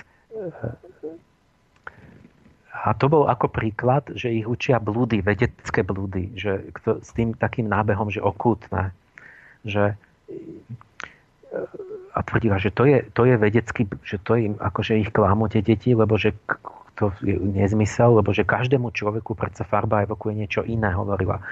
A celé zážite to tak mierí na to, že to sú nejaké také, že im to, že červená je drzá farba, ako tak, že sa pripisujú nejaké okultné kvality akože obyčajným farbám. A teraz to je také smiešné, všetky tieto príklady, že lebo keď toto počúva nejaký, hociaký psychiatr, každý psychiatr a psychológ má v šuflíku Lucherov farebný test, ktorý sa na celom svete používa, lebo to je skvelý test, kde zoraďujete farby. Je tam 7 alebo 8 farieb a ten človek, ten subjekt má zoradiť podľa sympatie, že na prvé, druhé až 7. miesto, že, ktorú by si zvolil. A teraz podľa toho, ako je to celé zoradené, ten psychológ vlastne vyčíta nesmierne veľa vecí o tom človeku. Práve vďaka tomu, že každá tá farba má objektívny duševný význam. Že každá farba má niečo, čo je pre všetkých nás, platí pre každého spoločné. A potom samozrejme má každý človek ešte aj iný vzťah k tej farbe, práve kvôli tomu, že tá farba má objektívny význam. Pretože on sa nachádza v inej psychologickej situácii, ale vďaka tomu ten psychológ môže vlastne veľa o ňom zistiť. Čiže ona jednak vlastne, keď ju počúvate, si uvedomíte, že ona vlastne vôbec nič nevie o psychológii, o tomto, že vôbec ju to nepozná, netuší o tom, že vlastne sa to používa v psychológii, že to je základná vec. Ale vystupuje ako odborník, ako keby to poznala, a jednak, že si stále premieta to okultné podozrievanie do všetkého, čo jej znie, ako keby čo sa ona domnieva, že je nevedecké. Povie, že to je nejaké čarodejníctvo. A teraz, keď sa pozriete, čo máte v tom Blücherovom teste, tak zistíte, že tam je v podstate to isté, len to je napísané odbornejšie. Oni majú presne spočítané na 10% tie významy tých farieb a všetkých kombinácií tých farieb a všetky tie ich preradenia, zoradenia. Oni zoberte, povedzme červená, žltá, vedia, že 11% ľudí volí túto farbu, tú kombináciu, ale červenú s modrou len 4% ľudí. A teraz vedia, že ja neviem, k tej poviem modrá, tak vedia, že tá modrá a červená zhodou okolností, to sú tie najúčebnicovejšie príklady, že to je tak silný účinok, že aj od narodenia slepý človek fyzicky nameráte zmenu všetkých jeho fyzických parametrov, keď na neho svietite modrou alebo červenou, alebo keď stojí pri takej stene. Že až fyzicky tá červená vyvoláva ergotropný stav, že zvyšuje tlak, puls, energiu, dýchanie a taká aktivačná je. A tá modrá opačne je upokojujúca. Môžete aj zaviazať oči a môže byť aj slepec od narodenia a len to, že mu dopadá tá farba na pokožku, aj keď nie na oči, tak už aj to celý organizmus reaguje. No a psychologicky tá modrá je presne to, že to znamená, keď si to niekto zvolí, že hľadá pokoj, odpočinok, chce sa vyhnúť zmätkom, chce dôveru a proste takéto hodnoty, ako keby pokorno, dôverno, poriadok a tak. A červená opačne, že túžba po dobrodružstve, vôľa, vzrušenie, ofenzívna je, to, ale to je len odborne povedané, že je drzá, že je útočná tá farba. No však aj politici si dávajú červenú kravatu, keď idú do nejakých duelov. Keď už by niekto, ja neviem, nebol zaujatý, tak si uvedomí, že veď každé radikálne hnutie od starého Ríma vedelo, že si má dať červenú, keď chcú robiť revolúciu, že to je aktivačná farba. Všetci tí konzervatívni, čo chcú vyzerať seriózne a racionálne, tak si dávajú tie modré farby politici do tých svojich emblémov. Každý maliar vie, že keby nerátal s tým účinkom duševným tých farieb, tak by obraz bol zle, on by nemohol malovať. Že by napríklad, keď nakreslíte rád domov, a bude modrý dom a vedľa neho červený dom a vy to urobíte podľa pravidka, tak tá ulica bude krivá, lebo váš mozog bude vnímať, že ten červený dom trčí dopredu a ten modrý dom, že ustupuje dozadu len kvôli tým farbám. A bude sa vám zdať, že to je vykrivené, akoby napriek tomu, že to bude rovné. Takže ten maliar so všetkými optickými klamami musí počítať, on musí ten červený dom posunúť dozadu trochu a modrý dopredu, aby vyzerali, že sú zárovno. Prečo? No lebo ten červený dom je drzý a pretlača sa do popredia. Čiže to je proste krásny, to sa nedá krajšie vyjadriť, než takto. No nakoniec, ja som tú fialovú, to som nevedel, si nepamätal, že či je naozaj koketná. No naozaj v tom Blücherovom teste to tam máte, že fialová, že to sú ľudia, ktorí to prežívanie kladú nad racionalitu, že chcú mať magické vzťahy, chcú byť šarmantní, očarovať, fascinovať, ktorí, kde to mám. Ale ešte sú kolísaví, trochu nezodpovední, imaginácia, okuzlí, šarm a tak ďalej. Čiže proste plno takých vecí ako tá koketnosť, že chce očariť, ale je taký kolísavý a tak. Oni majú spočítané, že kto to preferuje, že aké národy viac volia Fialovú, že homosexuáli viac dajú tú Fialovú dopredu, že to súvisí s činnosťou štítnej žľazy, keď niekto má hypertyreoidázu, že má silnejšiu štítnu žľazu činnosť, tak preferuje tú Fialovú, alebo keď je v tehotenstve, lebo vtedy tiež tie žľazy inak fungujú, alebo keď je v adolescencii, pretože vtedy v puberte tiež. Čiže oni majú takto prepracované objektívne, že čo to znamená, že z toho vedia vyčítať, že keď niekto, ja neviem, dá žltú na prvé miesto a za tým dá čiernu, tak hneď vedia pravdepodobne na ňom tie výklady, že sa chce oslobodiť, odpútať, že ho niečo ťaží, nejaké bremeno by chcel zhodiť a tak ďalej. Takže a to všetko je založené práve presne na týchto objektívnych vlastnostiach farieb. No, keď o tom hovoríte, tak mi teraz tak napadlo, že také zvláštne, že kritizuje takú tú vec, že farba má nejaký svoj význam. Ja len teda zase tak načriem do toho kresťanského, katolíckeho teda košiara, že však tam tí biskupy a farári sú charakteristický tým, že práve katolícka cirkev má niekoľko druhov farebných rúch. Viete, tých oblečení pri rôznych sviatkoch cirkevných a tam sa to tiež veľmi strieda od purpurovej, červenej cez fialovú. A keď som sa na to pýtal, ja ako teda laik katolíkov, že prečo to tak striedate tie farebné rúcha, že prečo furt, že to je veľmi dôležité, lebo že to každá farba niečo symbolizuje v rámci toho sviatku, ktorý sa práve svetí, alebo niečo. Čiže toto mi tak nejde do hlavy, že na jednej strane to vlastne kritizuje u iných, ale pri tom, že akoby nevidela, že samotná cirkev, viete, že to využíva práve s tými farbami. No veď celá tá symbolika, že sú prísne, že ja neviem, Kristova krv, červené rúcho, toto, hento. Celá symbolika sa to bere vážne, ale toto je ten dvojaký meter, že keď je to v cirkvi, je to akože posvetná symbolika a keby oni tam majú farby, tak je to okultizmus. A to isté hovorila, že triedy, lebo oni zvyknú mať v tých triedách aj v zahraničí, že každá trieda je akoby takej dúhe, že prvá trieda je tuším červená a po 7. 8. to príde až do modrej a fialovej, že sú vymalované v takom odtieni. Mhm. Že, lebo v tom je niečo také objektívne, že tie najmenšie deti majú tú živú, oni si volia aj také tie oranžovú, červenú farbu a tie tá modrá a fialová, to je už také intelektuálne, to sú také staršie farby. Že to sa s vekom posúva naozaj, že aj vekovo, že deti volia iné a dospelí iné farby. A ona vlastne, to bola ďalší bod kritiky, že majú vymalované tie triedy a tvrdia, že to tie farby tých tried, že zodpovedajú tomu psychologickej akoby charakteristike tej triedy, toho kolektívu. A ona povedala, ale to predsa je nepravda, pretože každý kolektív je predsa iný. Že každá, jak sa zídu tie nejaké skupina detí. Ale tam je to prekrutenie, že to nezodpovedá že kolektívu, že aký kolektív je tých detí, to zodpovedá vekovej kategórii. Že proste 14-ročné deti tam sú v modrej sedia a tie 6-7-ročné tam sedia v tej oranžovej alebo červenej alebo čo.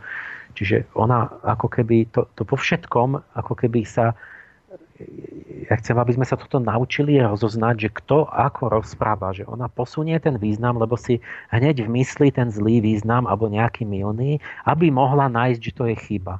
Mm-hmm. Ale tam úplne absentuje ten prvotný, tá otvorenosť a tá dobroprajnosť, že prvé, čo ja urobím k neznámej veci je, že najprv sa to snažím nerobiť si úsudok, ale pochopiť, že čo vlastne mi prezentujú, čo hovoria. A nie, že už ešte som to ani nepochopila, už v tom hľadám, že čo zlé by som našiel a potom vlastne namiesto tej veci rozumiem niečo úplne iné. Teraz kritizovali, že tam není žiadna, že není tvorivosť, že deti sú netvorivé a dôkaz bol pritom v skutočnosti tie oni nie to berú, že výsledok je lepší, že tie deti sú nejaké také živšie, tvorivejšie nakoniec, ako pokiaľ to absolvujú. Ale to, že oni videli, že tam kreslili výkresy, že boli všetky rovnaké. A že teda museli kresliť to isté. Čiže nejaká uniformnosť tam je. Uniformita. Teraz ja neviem, že čo práve kreslili a tak, a že či teda ideálne kreslia, ale myslím, že áno, lebo však moja Silvia bola toto celé, ona učila to kreslenie a učí aj na mojej škole dospelých to kreslenie, študovala to vo Viedni na Goetheho škole. A keď je na mojej škole, tak tiež majú kreslia aj, že potom, že kto chce, čo chce, si môže kresliť, ale to hlavné je, že kreslia všetci rovnaké. Prečo? No lebo a ešte kritizovali, že a videli sme, že kreslili, že iba 3 farbami, že deti sú oklieštené a ochudobnené, že neslobodné, lebo že im nedali všetky farbičky, tie vodové, ale že mali len 3. A že všetky museli kresliť iba tými 3 farbami. Tak toto robia aj na mojej škole, na Gabrielovi, vlastne, ak sú tam dospelí, že si vyskúšajú akože duševný život farieb a to, čo s nimi Silvia robí, je, že im dá iba tie 3 základné farby, červenú, modrú, žltú a kreslia nejaké veci v podstate rovnaké, pretože je ľahké dať, čak si namalujte domček, čo chcete, ale veď tým sa nič nenaučí. Tam išlo o to, že ona im vysvetlí nejaký princíp a že ona si majú naučiť tú vec pochopiť a použiť a že ako sa to robí. Čiže je ľahké, že vy si namočíte, máte 20 farieb a tak si namočíte, ale to, čo je ťažké sa naučiť, je, že vy z 3 základných farieb sa musíte naučiť miešať všetky farby, celé spektrum. A toto, že skúšate nejaký konkrétny fenomén, že ako sa vám, keď sa spoja nejaké farby, že ako to, aký je účinok, aký je vlastne ten výsledok a ako to potom vyzerá. Čiže vy, keď sa chcete naučiť nejakú konkrétnu techniku alebo nejaký princíp, tak vlastne robíte to isté.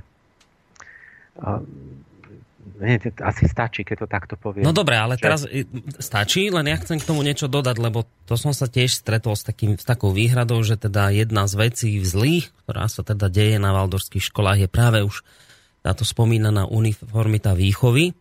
A tu sa taká vec uvádza, že tá výuka v skutočnosti vedie k uniformite, a to aj tam, kde je tá potrebná, tá tvorivá sloboda veľmi dôležitá. A práve, že v umeleckej výchove, a ako sa tu teraz uvádza, že výtvarný prejav detí vo waldorfskej škole sa pohybuje v zúžených medziach. Deti často len kopírujú ilustrácie učiteľa, alebo sa učia geometrickému kresleniu, čo nemá nič spoločné s kreativitou a sebavyjadrovaním. A teraz toto podstatné. Skutočným, ale skrytým cieľom Steinerovho doporučovaného maľovania vodnými farbami na vlhký papier je ovplyvniť žiakové podvedomie meditáciou nad čistou farbou a symbolickými obrazmi. Čiže že toto vytýkajú tí kritici, že to sa nedieje tak, ako ste vypovedali, že namiešať z 3 farieb a na toto sa naučiť, ale že tam je za tým skrytý význam ovplyvniť podvedomie detí takýmto spôsobom. No, akože toto už by povedala učiteľka, že čo presne robia tá, ktorá s nimi maluje, ale toto sú také vmyslené obvinenia, že oni chcú ovplyvniť tým čo tam tou farbou nejakou. Áno, že to je podvedomá meditácia nad čistou farbou. To, čo hovorím, že prečo by nemohol proste meditovať nad vlastnosťou farby. Oni vo všetkom ako keby tak nejak tam si vmýšľajú, že niečo sa tam deje, nejaké okultné zlo. Proste aj keď malujú farbičkami, tak to je, oni v tom vidia nejaké zlo okultné, nejakých démonov alebo čo. Proste toto není normálne, aby keď deti malujú s farbami a sa zaoberajú tými farbami a aj duševnými účinkami, že to je proste niečo v tom vidia. To je také, ako, také vmýšľanie si proste. Ja neviem nakoľko, že či jak dobre malujú, ale viem, že táto kritika je nezmysel, že to je nepochopenie, že proste tá tvorivosť alebo sloboda není v tom len, že dám, že robte si čo chcete, ale v tom, že sa naučím aj nejaké zákonitosti objektívne. To je ako keby vo fyzike mi povedali, že sloboda, že myslí si čo chce, že musíš sa naučiť Newtonove zákony. Ale tak aj v tom maliarstve máte veci, že keď napríklad aj sa robí to geometrické kreslenie, že šrafujete nejaké tvary geometrické, tak vy to musíte urobiť presne správne, aby to vyzeralo ako gula alebo 12 sten. Nie, že maluj si, čo chceš. že to je to tvorivé, že potom máš slobodu, že to je tá nesloboda, že ja keď neviem malovať a neviem namalovať tvár alebo nejaký geometrický útvar alebo ľudskú tvár, tak som neslobodný, proste to neovládam. Ale keď to mám ovládať, tak sa musím naučiť aj niečo objektívne a nielen, že si proste malujem pre seba, že čo chcem. No to nehajme to malovanie. Dobre. Ešte tu je veľa vecí. Veď práve preto sa nechceme pri tom už držiavať, lebo však veď nakoniec tie panie dúfam, že dôjdu, takže oni to budú ešte hlbšie argumentovať, predpokladám. Ja len vychádzam z toho, čo som teda si našiel, kedysi, keď som sa tejto téme nejak venoval, že toto som sa s týmto stretol, že teda pri tomto malovaní, že sa vlastne využíva to, že sa má akoby preprogramovať dieťaťu podvedomie takouto rôznou meditáciou. Ale beriem to, čo hovoríte, že môže to byť tým, že už sa automaticky veciam naschvál dáva zlý zámer, že nič iné v tom nemôže byť, len niečo zlé. Ale vravím, budú tu tie dámy, takže verím, že budú argumentovať iným spôsobom, ako v tejto chvíli ja. Dobre, poďme na ďalšie veci, pán Páleš, ktoré odzneli tam v relácii. Stále predkávalo to, že majú skrytú spirituálnu agendu. No, majú spirituálnu, ale není skrytá. Proste každý vie, že je za tým tá antropozofia. To stále s tým, že či je náboženská, či nie je náboženská, keď nie je, takže to vlastne tajá, a keď je, takže klamú, alebo nie sú kresťania, toto sa tam stále opakovalo. Potom dokladali, že vlastne je to náboženská, alebo že majú nejaké veršiky, proste tie deti, že mali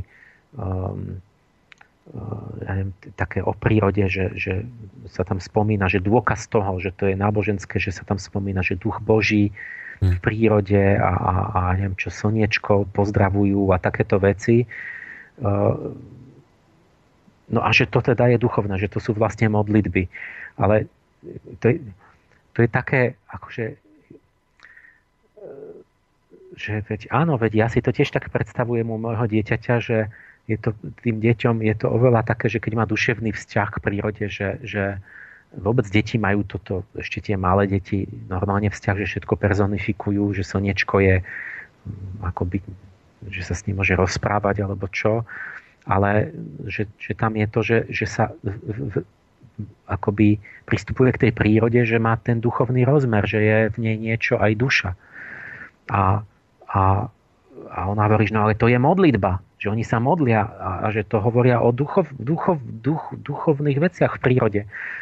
De facto vyplýva z tých veršikov. No áno, no ale však cirkev hovorí tiež, že za všetkým sú anjeli a že každá vec, hovorí Augustín, má svoju duchovnú moc, že každý kameň, každý strom, každé zviera má tých anjelov, čo sú za nimi a čiže to je zase také, že musíte rozmýšľať, čo ona tým chce povedať ako kresťanka, že druhí sa nesmú modliť alebo čo. Čiže ona zase tam, ona to nepovie, že to musíte vy, ako by si de facto musíte domýšľať, že ona tým myslí to, že keď kresťania sa modlia, tak to je správne, ale že tí antroposofi sa vlastne modlia k nesprávnym bohom a že to je na toto nesprávne. Že oni asi sa modlia k tým pohanským bohom, čo sú akoby v prírode.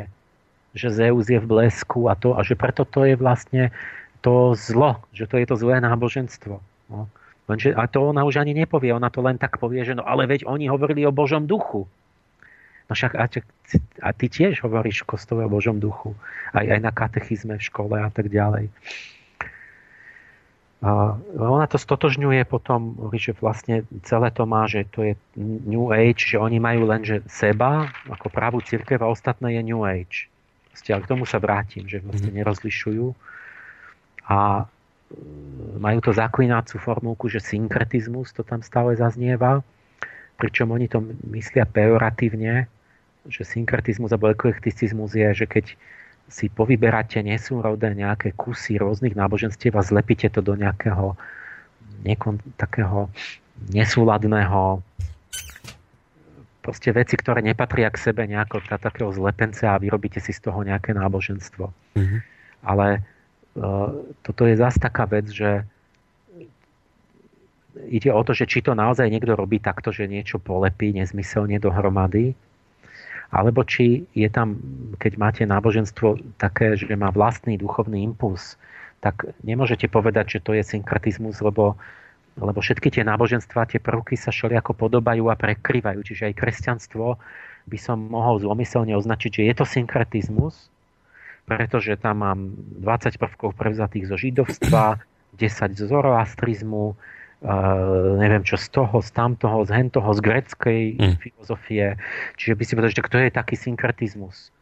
No sú tam tie prvky, ale rozhodujúce je, že či tu bol ten Kristus alebo ten skutočný duchovný impuls, ktorý dal akoby vlastnú tvár a vlastný prámeň tomu náboženstvu, alebo či to je len, že niekto tak rozumovo polepil nejaké tradície.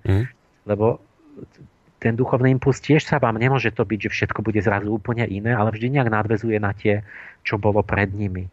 Takže to je zase otázka, že je antropozofia len nejaký nesúrodý synkretizmus, nejaký zlepenec, alebo to má vlastnú vnútornú nejakú spirituálny proste impuls a chrbticu a tú konzistentnosť logickú vnútornú. Že to je taká obviňujúca nálepka paušálna, zase nezdôvodnená. Tuto by som sa chcel ešte pristaviť predsa, keď ste hovorili o tom, že je problém to, že sa tam prezentuje to tak, že slniečko hovorí a niečo, a že toto ako s týmto majú problém. Viete, ja zase môžem vychádzať len z toho, čo som zažil, teda v tom pôvodnom pôsobisku predošlom, teda v tom katolíckom priestore, v katolíckom rádiu, keď napríklad bola, keď viete, že v Bojniciach býva také, že deň bosoriek sa to volá, alebo niečo podobné, že tam strašidlá a deti sa tam chodia zabávať, tak v Lumene bolo akoby zakázané o tomto hovoriť, lebo že to je hrozná vec, keď aké strašidlá, aké bosorky, že to sú vymyslené veci, to je akoby nebezpečné o týchto veciach rozprávať, to bol zákaz o tom hovoriť a takéto príspevky robiť z bojníc, zo strašidlách a niečom podobnom.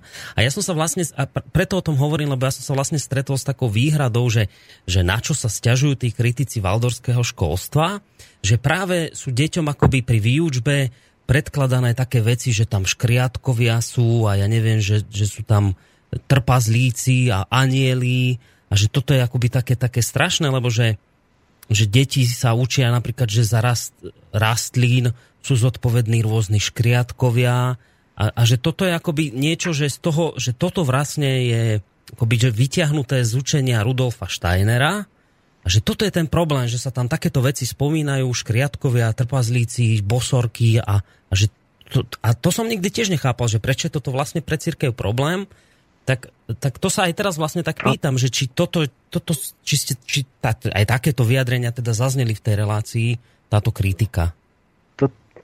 Toto presne, no dám s tým slnečkom, že no. Lebo vlastne cirkev, hovorím, že tradične by mala veriť, že je duchovná bytosť za každou vecou anielská. A lenže oni sa stali medzi tí materialisti. Čiže cirkev vytvorila alianciu s materializmom a oni teraz vlastne prakticky popierajú to, čo majú v tradícii, že vlastne oni toto všetko berú, že to je nejaký proste niečo nesprávne, že hovoriť o tom, že je nejaká duchovnosť proste nejak súvisí s prírodou alebo s niečím. Takže oni to vlastne človek z cirkvi to hodnotí na základe tých skepticko-materialistických kritérií, že by sa nemalo hovoriť o nejakých škriatkoch proste, alebo výlach, kvetinách. No, áno. A pričom a záleží na tom, jak sa to spraví, že ja to na Rafaelovi na mojej škole toto vysvetľujem, ideme do Arboreta a tam vysvetľujem toto, že o čom boli tie ľudové príbehy, že bola víla v strome a tieto, že je to určitý spôsob vnímania v tých časoch, že to má určité objektívne opodstatnenie, aj keď to možno není sú naozaj škriatkovia, ale proste je to určitá forma vnímania, tie deti k tomu majú blízko. Ja neviem, čo záležalo by na, že čo keby som videl toho učiteľa, že čo hovorí, to není v osnovách, ale ten učiteľ, že keď je celý deň neviem, s tými deťmi a niekde sú v prírode, tak sa rozprávajú o všetkom a ja hovorím, pán učiteľka, čo si myslíte? A takže oni im všeličo povedia, čo oni veria, tí učitelia, proste to tá osobnosť učiteľa, tak tam ja by som videl to, čo im povie a ako im to povie. že či nejako naivne hlúpo, že to tie deti proste že budú nejaké zblbnuté z toho, alebo či im to povie nejako tak, jak ja by som im to povedal. To by som musel to konkrétne byť tam, počuť toho, že čo im rozpráva ten učiteľ. Čiže nezaručíte to, že ten učiteľ im to povie nejako tak neviem, naivne hlúpo, keď sám neviem. Ale to je... Už to je taká rovina, že jedna vec je, že čo je v tých akoby osnovách, že Waldorf ako princíp, čo sa učí na všetkých školách, a druhá vec je už potom zase tá osobná kvalita, osobnosť učiteľa, že či on teda je zrelý a či vie alebo nie, alebo je slabší. Ja sa teda už nechcem nejak veľmi zdržať pri tejto téme, lebo však ešte je tam iste toho veľa, čo chcete povedať, len zase mne je to také ako pri tých farbách, viete, že na jednej strane kritizujú farby, na druhej strane samotní katolícki kňazi, biskupy, kardináli si tie farby menia tiež presne z toho istého dôvodu, že to majú k tomu nejaký dôvod. A teraz, že to je vlastne také zvláštne a ja sa smejem preto, lebo tomu nerozumiem, ja si z toho nechcem robiť posmech, len ja neviem, ako sa mám postaviť k faktu, že teda akoby, že cirkev, katolícka napríklad, že kritizuje Waldorfskú školu za to, že učí o anieloch. Však, že to je zvláštne, že prečo cirkev, ktorá má anielov tiež, akoby, že veď ona má práve byť rada, že niekto o tých anieloch hovorí, že veď o anieloch sa nehovorí na klasickej štátnej škole, na takej tej akože ateistickej škole, však tam nikto v anielov neverí. A teraz, že katolícka cirkev má problém s tým, keď niekto hovorí o anieloch. Že však vás sa to týka konkrétne. Ja si pamätám na doby, kedy vy ste mali pôsobiť v Lumene ako človek, ktorý mal chodiť do relácie a hovoriť o angelológii a o anieloch. A bol z toho problém, že vy ste sa tam vlastne nedostali do toho rádia, lebo vy ste chceli strašnú vec hovoriť v katolíckom rádiu o anieloch. A mne to proste nesedí. Ja tomu nerozumiem, že v čom je vlastne ten problém? Prídeme k tomu, že jak to oni myslia, že teda, lebo to súvisí s tým, že oni v podstate s tým spojenectvom, s tou vedou v podstate materialistickou. Akoby už anielov... Keď to tak poviem jednoducho, že v anielov máte iba veriť a pre rozum sa má hovoriť tá materialistická, skeptická veda, že neexistuje duch. To chcú. Preto môžu súčasne požadovať opačné veci, že oni chcú, aby ste citovo verili, že ja neviem, že je nebo a tak, a aby ste rozumom sa držali prísne toho, že neexistuje nič, iba hmota. Čiže anieli čo? Že anieli už ale teda akože, keď sa bavíme vážne, tak anieli ale naozaj neexistujú. Že toto? Nič, oni chcú, aby ste sa schizofrenicky roztrhli na dva kusy. Aby rozum hovoril úplne iné než cit. Dobre, nejdem už v tomto vás zdržiavať, poďme ďalej. Ja by som, lebo ja keď mám predškolské dieťa, hneď sa rozprávame o škriatkoch v strome. No. Ale nie, že ja ho, a to si sami vymyslia, to je tá fantázia. A keď už mám také školské, no ja by som mu povedal, vieš, boli takéto veci, žvíli a toto, a vieš, ono to možno není celkom tak, ale niečo na tom bolo, lebo to boli také vnemy a zážitky a teraz takto. Čiže ja už mu to poviem inak. Proste mu to poviem aj s nejakým rozumom tomu chlapcovi, ale nepoviem mu, že to bolo blúd a nezmysl, že to na tom nebolo nič a že tí ľudia boli hlúpi, keď verili vo víly a tak. Lebo to tiež není pravda, že proste sú tu nejaké také ešte tajúplné spojnice medzi človekom a tou prírodou a niečo, čo vnímame a není to len proste... No a proste tam ďalej ona stále automaticky stotožňuje tú ezoteriku so zlom, čo je zakázané štátom, že veď tam niekto agitoval na Waldorfskú školu, že predstavoval na ezoterickom festivale. No že to znamená, že štát musí jednoznačne zakázať, lebo štát musí zakázať ezoteriku. Že teda nemôže, že tá škola je podporovaná štátom. A vlastne, keď má niečo s ezoterikou, tak to musí byť také jednoduché myslenie, že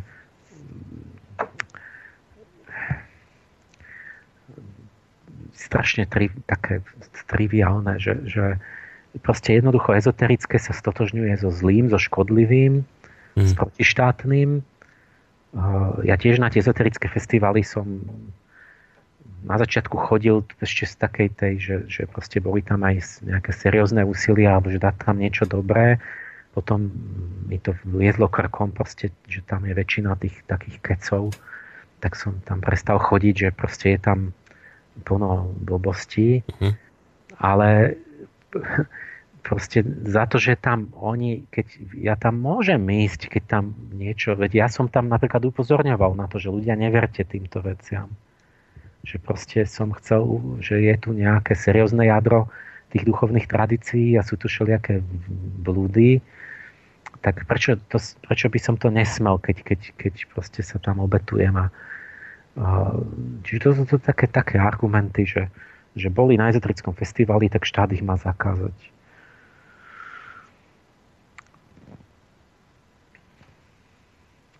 Ja budem musieť vynechať, ale niektoré také podstatnejšie som chcel. No a bolo, že nemajú vôbec geometriu, tak som sa opýtal, zistil som, že to není pravda, že majú, ale v neskoršom ročníku než na normálnych školách. To bol taký zvláštny, že povedali, že keď je tie skúšky monitor, čo sú celoštátne kalibrované, že vlastne tie ľadovské deti z tej školy dopadli nadpriemerne. Čiže sú neviem, o koľko percent majú lepšie vedomosti, lebo to stále je podozrenie, že majú malé vedomosti, lebo oni ako keby posúvajú tie malé deti, nevedia hneď v prvom druhom roku to, čo vedia deti na tej štátnej škole, lebo Steiner mal tú filozofiu, že sa venujú iným veciam skôr, ešte takým prakticko-umelecko alebo ľudským, a že ten intelekt ako keby nastupuje trochu neskôr. Ale po skončení školy, že sú nadpriemerný výsledok, čiže na tých ostatných školách v priemere vedia ešte menej. A Orbánova pohovorí, že keď dopadli výborne na tých skúškach, takže to nie je argument, lebo že aj na olympiáde, že keď niekto vyhrá, že to ešte neznamená, že to je dobré, lebo že mohol mať doping. Takže ako keby hovoril, že oni, aj keď dopadnú dobre, že to je aj tak zlé, že aj keď majú lepšie výsledky, lebo že tam, ja neviem, čo myslela tým dopingom, možno, že nejakú zase čarodejnickú manipuláciu s deťmi, že ich začarovali tak, že majú tie lepšie vedomosti na tom monitore. Mm-hmm. A že to môže byť tiež známka niečoho zlého vlastne, že keď majú lepšie výsledky. Ale teda to uznala, že... Takto hovorila nejako. Ale teda uznala, že sú, hej, že to... Áno, lebo tak to je oficiálny výsledok. Uh-huh. Aj to Waldorfské líceum, keď som im nadával, tak oni sa umiestnili na prvom mieste v Čechách. Boli dve kategórie, že oni boli medzi tými odbornými školami. Čiže bol číslo 1. A... Je, len tam je ten protiargument, že teda oni sa môžu dobre umiestňovať, len potom, keď prídu na strednú školu, už tú klasickú, takže to, čo ste spomínali, že tam už nebudú stíhať. Nie, ale zúčivom, veď, že to je... Ale stíhajú, veď majú, dobre sa umiestňujú. Oni že po tom skončení, že sa to výrovne nevedia menej. A že majú dobre sa dostávajú na tie školy.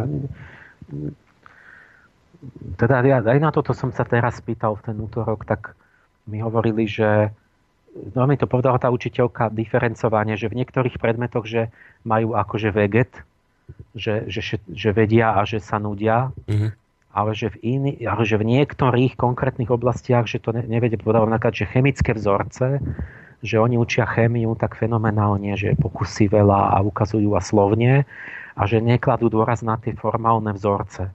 Že napríklad, že toto nevedia tie deti, že to musia doučiť, že ako keby mi to rozdelila na také oblasti, ale že celkovo to dobehnú. Čiže to nie je pravdivý argument, že dieťa, ktoré, ja neviem, základnú školu vychodilo vo Waldorfskej škole, tak potom je stratené, lebo sa dostane na strednej škole už do tej klasickej školy a tam jednoducho zrazu nie je na to pripravené, na ten výučbový režim a všetko to ostatné, že sa zrazu v tomto dieťa stratí, že to nie je pravdivý tento údaj. Lebo ja som sa stretol práve s touto kritikou. Že to učiteľky budú vedieť lepšie oveľa tie, že jak to merali, alebo nejaká úspešnosť na príjmačkách napríklad už tam vidieť to. To budú oni vedieť ešte lepšie. tam toto myslím nebolo. A bolo tam, že keď chcel prestúpiť, ja neviem, tretiak, takže oni sa tam o rok neskôr učili písať písanú abecedu a neviem čo, alebo prvej mali iba tie tlačené písmenká, proste, že tam bol rozdiel. Áno, toto je vlastne tiež taký ten kritická výhrada, že deti sa až neskoro začínajú učiť tie veci, ktoré už by dávno mali vedieť. Presne toto, čo spomínate, to písanie, že s tým začínajú veľmi neskoro a že tie deti v tých klasických školách ich v tomto smere vždy obehnú. Čiže tiež som sa s takým kritickým názorom stretol. Tak teraz neviem, či aj v tej relácii zaznel. Ja som aj s matematikárkou teraz rozprával, akože ja neviem presne, ja som tam sotva nakúkol na pár hodín, ale ja mám pocit, že vedia nejak málo detí, ale všeobecne, že aj tá matematikárka, že nevedia mi to a toto, že nemajú to, čo už mali vedieť. Ale keď potom tie skúšky ukážu, že na ostatných školách vedia ešte menej. A všade, kam prídem na všetky školy, tak mi tí učitelia hovoria, že dneska deti, že vedia polovicu toho, čo my, lebo že sa to nejak nedá. Že to je nejaký celkový trend, že mi hovorili, že oni mi prídu ráno, že spia na hodine, alebo že celú noc je s nejakým mobilom, alebo niečo s nejakým elektronickým médiom ponocuje dieťa. A že rodič povie, že mu nedokáže prikázať, že deti neposlúchajú, že nemá nad ním moc a takéto nejaké, že nemajú vôľu a že proste sú rozptýlení, že nejak akože celkovo je nejak, či deti sú v takom nejakom prostredí, že proste tá úroveň vedomosti, že sa vôbec nedá porovnať s tým, čo sme my mali kedysi. No ono sa to spomína hlavne pri písaní, pri čítaní, že teda deti v tých waldorfských školách s tým začínajú neskôr. A teda ako jeden z argumentov sa tvrdí, ja teraz neviem, do akej miery to je pravda, nie je pravda, však to budú hovoriť učiteľky a tie pani, ktorí s nimi nebudú súhlasiť, ale čo som sa stretol ja s tým argumentom, že veď pozrite sa, v tých klasických školách už a v škôlkach sa už deti v škôlke učia pomaly robiť na počítači v dnešnej informačnej dobe, že je to veľmi dôležité. No a pozrite sa, ale vo waldorfskej škole ešte 6-roční, ja nevedia ani čítať, ani písať a tí majú ako keby potom deficit, že už tí vrstovníci z tých iných škôl ich dávno obehli, lebo tí už ovládajú počítače, čo v dnešnej dobe je mimoriadne dôležité ovládať, lebo máme takú dobu internetovú, počítačovú, hej? Čiže akoby tie deti zaostávali v tých waldorfských školách. To je zase kritika, s ktorou som sa teda opäť stretol, že... No ja to neviem posúdiť už všetky tieto detailne, že... Asi by som tiež možno niečo si predstavoval inak, keby som to poznal, že čo presne majú ako náplň, že čo vedia, nevedia. Ale už musím len pár podstatných, čo som chcel veci. Dobre, však veď máme ešte ďalšiu hodinku. No ak neviem, či tam volajú, alebo čo. No zatiaľ nevolajú, uvidíme, či budú volať potom po pesničke. Ďalší predmet, že akože nejaké Steinerové výmysly, že 7-ročné cykly. Lebo tam je nosná myšlienka základná v tej waldorfskej pedagogike, že je 7-ročné vývojové cykly dieťaťa, človeka, že akoby také etapy prvých 7, druhých 7 a tak. A že sa akoby v tých prvých 7 rokoch sú určité duševná konfigurácia, že napodobňovanie, fantázia, obrazotvornosť. Druhých 7 sa otvára akoby zase nejaké iné vlastnosti alebo schopnosti a to je vlastne múdrosť o tom, že všetko, keď sa nejako dieťa učí, má svoj čas, kedy je najvhodnejší na to učenie. Že napríklad máte niečo je v mozgu, že vy v nejakom období života sa naučíte rozprávať a keď to neurobíte vtedy, že na vás nerozprávali dospelí, tak sa to nenaučíte nikdy. Ako deti, čo vyrastli, že vlčie deti, že ono zbytočne ho nájdete 6-ročné, ono už nebude rozprávať. Lebo vlastne tam bolo niečo, čo bolo pripravené sa sformovať vlastne len v určitom období, kedy musíte to robiť s tým dieťaťom. No na toto Steiner kladol dôraz, že a na tom je založené aj to, že hovorí, že ten intelekt taký abstraktný, že musí prísť až prichádza s pohlavnou zrelosťou a že preto nepreťažujú intelektuálne dieťa už rovno od tých nízkych tried, ale robia s ním iné veci, čo skôr, že viac majú toho také, že s rukami a umelecké, alebo tie predmety nejak tak inak idú, nie cez abstraktný intelekt. a že to stihnú, že to potom, keď je to má svoj čas, že v tom, na tom druhom stupni, že to veľmi rýchlo dobiehajú tie deti. Ale že majú potom hlbší základ akoby takej citovej osobnosti a aj že sa vyvinú správne tie, že všetko má svoj čas a že sa musí vyvinúť telo si prvých 7 rokov fyzické, potom druhých 7 eterické, čo oni spájajú z životné síly a proste že tam treba veľa umenia a nejakých takýchto vecí. A že keď to predbiehate, že ja s týmto súhlasím, že tá myšlienka, že mať malého génia, že trojročný hra šach a tranzistory a počítače robí, alebo čo štvoročný, tak vy vlastne akoby vybičujete abstraktný intelekt z dieťaťa, kde ono nemá vybudované ešte základy iné. A potom je chorlavé, lebo vlastne akoby tie síly, čo mali byť na stavbu nejakých iných vecí, sa smerujú inám. Alebo má takú labilnú osobnosť, že nemá citovo stabilný základ. A proste vám vznikne človek tým, ktorý je ako keby predčasne intelektuálne zrelý, ale tá intelektualita je plítka. Že on nemá, je to také hranie sa s intelektom. Viete, že niekto tak žongluje takými všelijakými rečami pseudoracionálnymi, ale vy cítite, že to je blbec. Že on ako keby, že sa nevzťahuje to k takým, k tej realite alebo nejakej hlbšej citovej a faktickej, že on ako keby len v tej hlave niečo kombinuje. A toto, tá Steinerová pedagogika je zameraná tak, aby sa nevychovávali títo ľudia, čo majú abstraktnú intelekt takýto, lebo to sú potom ľudia, to je niečo hrozné, že oni zdánlivo racionálne hovoria, ale je to vždy od veci. A ona vlastne to napadá, že ako keby on si to vymyslel, že tie cykly. Ale on si... A zase je to, proste tá Orbánová je jednoducho nevzdelaná, ale ju to ani nezaujíma. Ona povie, že to je nevedecké, a ju nezaujíma, že či vedci to tvrdili, alebo nie. Ona si proste predstaví, že si to asi vymyslel Steiner. No ale skutočnosť je iná. Skutočnosť je taká, že my máme v chronobiológii proste cirkaseptánne rytmy, to sú 7-dňové, a máme aj cirkasepteniánne, to sú 7-ročné cykly. To robil ten môj kolega profesor Mikulecký s Halbergom, ktorý s ním sme v Trojici robili. To je jeden zo zakladateľov chronobiológie, ktorý presadil toto, ten profesor americký, ktorý presadil ten pojem cirkaseptán. A celá nemocnica Ladislava Derera je pomenovaná po akademikovi Dererovi, ktorý je jedným zo spoluobjaviteľov tých cirkaseptánov. Čo bol učiteľ Mikuleckého, ktorý so mnou robil články. Čiže ona proste jednoducho nevie o tom, že ona je v smiešnej pozícii, že ona hovorí, že Steiner si vymyslel 7-ročné cykly, ale ona nevie, že to nevymyslel Steiner, ale že práve nevymyslel. Že to teraz je vedecký poznatok a od polky 20. storočia chronobiológia sa rozvíja a že vlastne by sme Steinerovi mohli povedať, že tak klobúk dole, že ty si hovoril o tom už predtým. Skôr.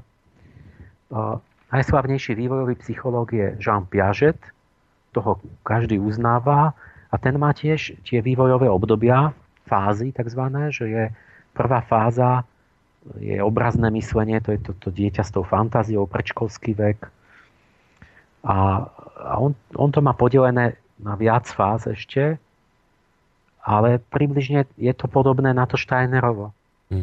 Že vlastne zhruba okolo toho 7. roku končí tá obrazotvornosť a začne akoby, on to volá, že fáza konkrétnych logických operácií, čiže taký konkrétny rozum. A potom až v puberte, presne s tou sexualitou, príde, u Piageta sa to volá fáza abstraktných logických operácií, čiže taký abstraktný rozum, že chápete pojmy, ktoré sa nedajú chytiť do ruky. Nie nejaké také nepredmetné.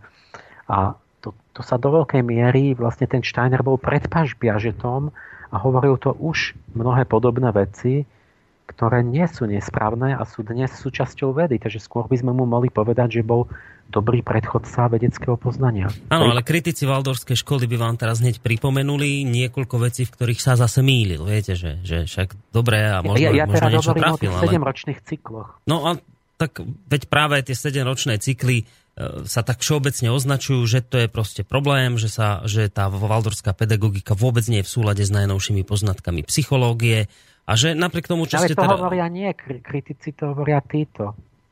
Táto skupinka. A ja práve hovorím, že tak sa pozrime, že či je alebo není v súlade to s psychológiou a zistujeme, že to je v súlade. A nie, že není v súlade. Čo není v súlade? No to, čo ste teraz povedali, že to jednoducho tak nie je, hej. Ja neviem, ja som... Neviem, no hovoria, že žiadne 7-ročné cykly, že to vôbec tak nefunguje, že to nie je pravda, že to je Steinerov výmysel, hej. Ja viem, že ste to teraz... To. Poprvé, samotný fakt, či existujú 7-ročné, je jednoznačne ona klame a oni existujú. Dokonca existujú ešte aj fyzicky, nielen duševne, pretože môžete merať sa to prejavuje v rastových rytmoch. Čiže sú dvaja Holanďania, Verhulst a Ongena, ktorí merali presne, že ten 7-ročný rytmus je na dieťati, to ani nemusíte merať, lebo viete, že 7-ročné sa vytiahne zrazu na paličku a potom druhý okolo 14. roku zase sa vyletí, akože je prudká tá krivka rastu.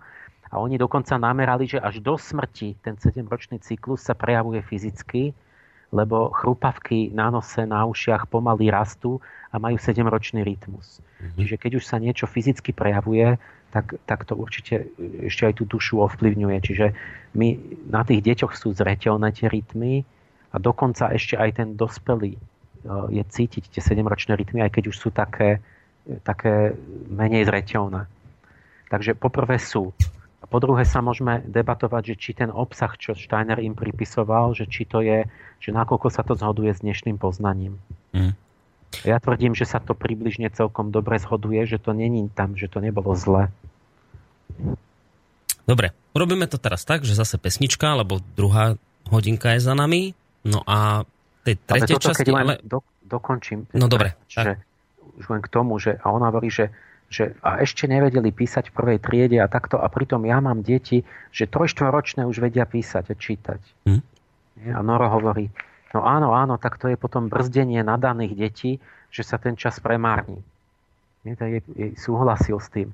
Že, lebo nabehol, sa nachytal na tú myšlienku, že je lepšie čím skôr mať intelektuálneho génia. Lenže celá tá myšlienka je oveľa hlbšia a je v tom, že vlastne tieto deti, títo supergeniovia, keď sú 5-roční, že oni potom, ja neviem čo, v 30-ke sa zrútia, alebo čo psychicky, pretože majú ako keby, ako taká trstina, čo rýchlo vyrastie, ale je krehká.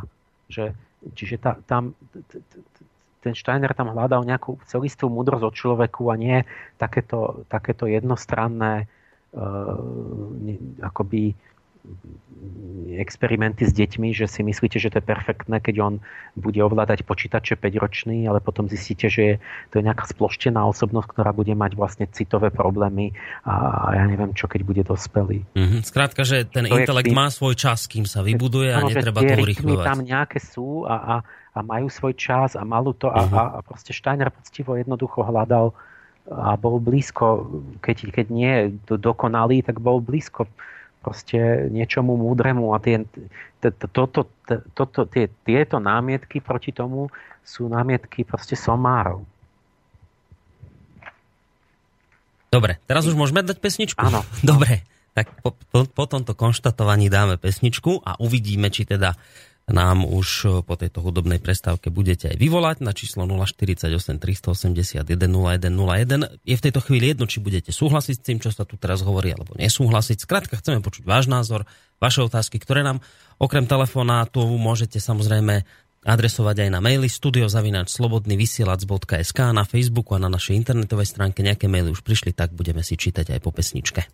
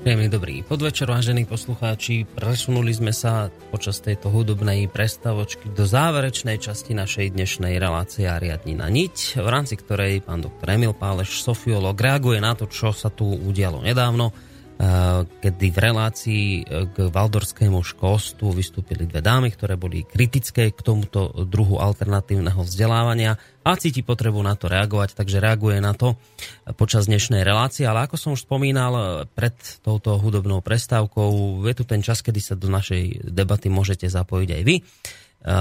To číslo ešte raz opakujem 048 381 0101. Či chcete položiť otázku alebo skôr vyjadriť nejaký názor, či už kritický alebo pozitívny, to je čiste na vás. Maily studio@slobodnyvysielac.sk, Facebook a takisto je naša stránka. Idem už o malú chvíľu čítať tie maily, ale ešte predtým, pán Páleš, toto boli zhruba také tie najvážnejšie veci, ktoré tam odzneli, alebo ešte predsa je tam. Dobre, tak povedzte ešte. Vážne. Dobre. Boli tam, musíme toho Lucifera vyriešiť, to bolo tam také, že to tam ľudí najviac iritovalo, že uctievajú Lucifera. A počujeme sa? Áno, počujeme. A boli tam z biológie nejaké, čo som vedel, že to iba ja viem povedať, príklady. Môžem sa tam príklad, že nejaká učiteľka povedala, že huby patria do rastlinnej ríše. A to je proste chyba, on proste nevedela, že to je samostatná ríša, huby nie sú ani rastliny, ani zvieratá. No samozrejme, že ja som za to, aby mali vzdelanie, najlepšie keby vysokoškolské, aby sa vyznal ten učiteľ čím viac, ale proste ten jednotlivý učiteľ proste urobí chybu, alebo čo, alebo nevie to. Mm-hmm. Ja neviem, či na základných školách, či tiež všetci sú... Či tí majú všetci vysokú školu z toho, keď... To je jasné, že keď proste chybu na vec, že by to mal ten učiteľ vedieť. Ja oni tam poukázali na tej relácii na to, že nejaká učiteľka urobila takú chybu na tej škole, že teda huby zaradila k rastlinám, že toto bol akoby problém? Áno, vraj niekto povedal, že huby sú rastlina ríša, proste čo, proste jednoducho inak. Ale tam som chcel tie poznatky, že čo zase k tomu okultizmu smerovali, že čo akoby že nerozumeli tomu, že čo jeden mne je strašne taký, že mi to také tragikomické, že oni proste počuli, a to som už vysvetľoval zbytočne tej Orbánovej tam v tých Úlanoch, proste to púšťala jedným uchom dnu a druhým von, že oni proste prišli a vidia že majú taký koncept antropozofii od Steinera, že človek je obrátená rastlina. No a to zaujímalo, že čo jaká obrátená rastlina. A teraz, že to sa tam učí. A teraz tá Orbánová, keby som sa jej opýtal, že dobrá, že to je, čo tým chcete povedať, že ona tým zase chce, že toto tam, že človek je obrátená rastlina. No, a to tam učili. A teraz no dobrá, však dopovedz, že čo? No ona vlastne tým, ako to tak dáva, že ako si máme všetci domyslieť, že no vidíš, takéto okultné koncepty sú tam, že to predsa ako znie tak... A teraz ako ona vie, že keby som sa opýtal, že a čo to teda znamená ten výrok? Že viete? Tak by nevedela. Proste ona počuje niečo, čo mu nerozumie, myslí si, že to znie tak čudne toto, tak to nebude vedecké asi, ale nepozrie sa, či to je vedecké alebo nie. A povie si, keď je to nevedecké, tak to môžem napadnúť, že to je okultizmus. Čiže to je také tragikomické, že ona si tak nešťastne vyberie akurát príklady, že, ktoré svedčia aj o tom, že vlastne sa vôbec nezaujíma, že to je jedno, že si neuvedomí, že akurát dá príklad, ktorý vlastne Darwin povedal pred Steinerom. Čiže tam normálne si treba nie také akože že je tam niečo tajomné a určite bude niečo zlé, ale si treba normálne povedať, že o čom je reč. Je to o tom, že vlastne je analogia medzi človekom a rastlinou taká celková, že vlastne koreň sa podobá hlave, ten rytmický systém stonky s listami sa podobá hrudi ľudskej a kvetina sa podobá na dolnú časť tela s pohlavnými orgánmi. A preto vlastne tá trojčlennosť rastliny a človeka, že sa dá prirovnať, ale je to tak, že vlastne tá rastlina je hlavou dole, pretože koreň má v zemi a pohlavné orgány obratené do neba. Takže preto človek obratí rastlina. A teraz toto naozaj je taká vec, že to v renesancii, že to, sa to takto robilo, že sa takto analogicky všetko chápalo. Že sa človek prirovnával k rastlinám a sa videli tie podobnosti. A teraz je to okultný koncept, že učia niečo pavedecké, keď toto povie učiteľ, alebo nie. Lebo podozrenie tu je, že to je niečo z renesancie a je to vlastne taký spôsob myslenia. Áno, ale bol zlý celkom, alebo bol dobrý, alebo je to niečo medzi tým, alebo čo. Čiže my sa musíme pozrieť, že čo na to hovorí veda naozaj. No a veda na to hovorila to, že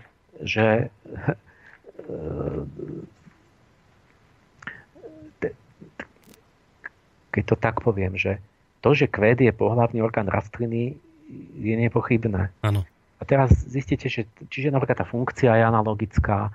Teraz čiže sú tam fitoestrogény v tom kvete, čiže také ako rovnaké chemické látky, teda varianty našich pohlavných hormónov. Čiže zistíte aj, že tam je tá chemická príbuznosť a nejaké ďalšie veci.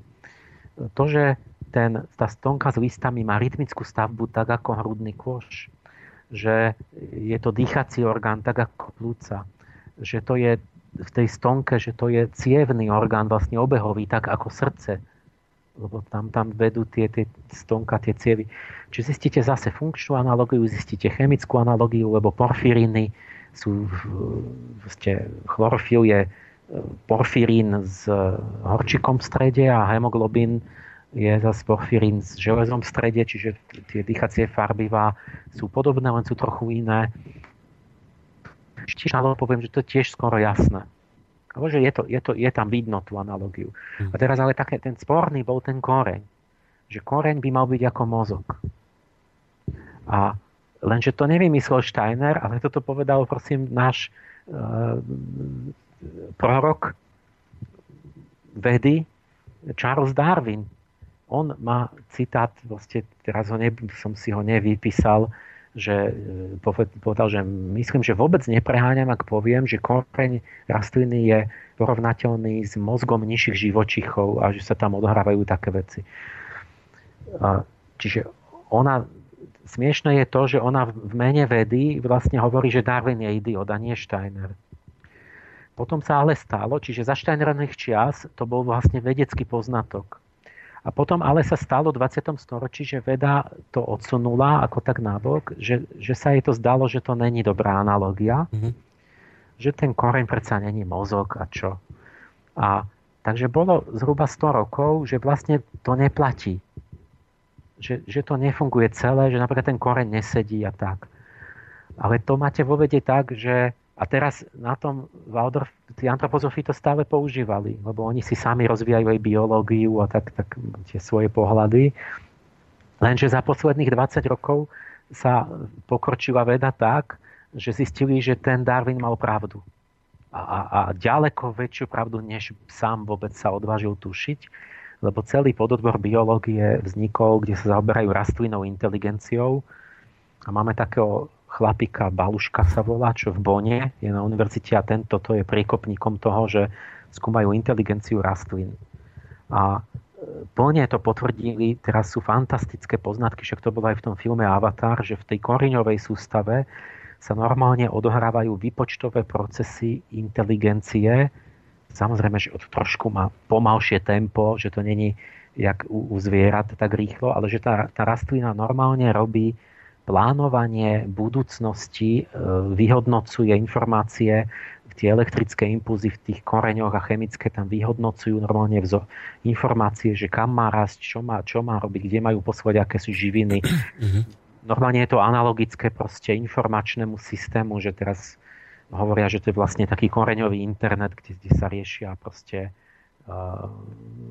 či sú škodcovia, či bude sucho, či bude, kde majú rast, kde je slnko. Proste celý pododbor, akoby taká rastlinná inteligencia.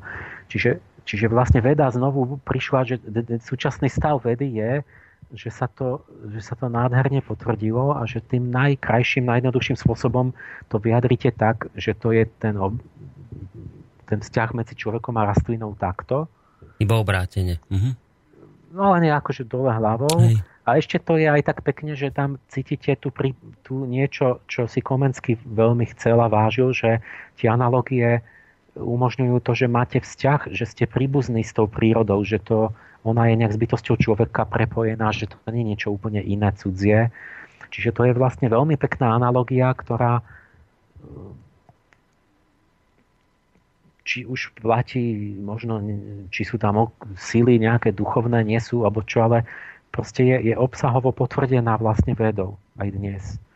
A znova by sme mohli povedať, že tí antropozofí vlastne to asi boli múdrejší, alebo čo, keď vlastne to vedeli, alebo proste, akože prečo sme tam vyčítali, ale ona o tom to vôbec nevie a to je tá chyba, že to vôbec nezaujíma, že či to je pravda, alebo že čo vlastne tvrdí vlastne tá trojčlenosť tej rastliny. Dobre, máme tu mail a týmto vás vlastne navediem na tú ďalšiu vec, ktorej ste sa ešte chceli dotknúť, keď nám napísala Andrea, že pozdravujem a ďakujem za dnešnú reláciu. Súhlasím s pánom Pálešom, nedalo sa to počúvať, čo stvárala v relácii Informačná vojna týkajúcej sa kritiky valdorskej pedagogiky pani Orbánová. Mne sa ťažko zaspávalo po tejto relácii. Vrcholom obludnosti pani Orbánovej bolo, keď tvrdila, že Lucifer je slnečná bytosť a nedokázala pochopiť rozdiel medzi Kristovým impulzom a Luciferom ako svetlonošom a ešte sa snažila presvedčiť o tom, že má pravdu. Tak k tomuto môžete sa tiež vyjadriť, lebo ste vraj, že toto treba vysvetliť toho Lucifera, že o čo tam išlo, čo ona vlastne v tej relácii tvrdila.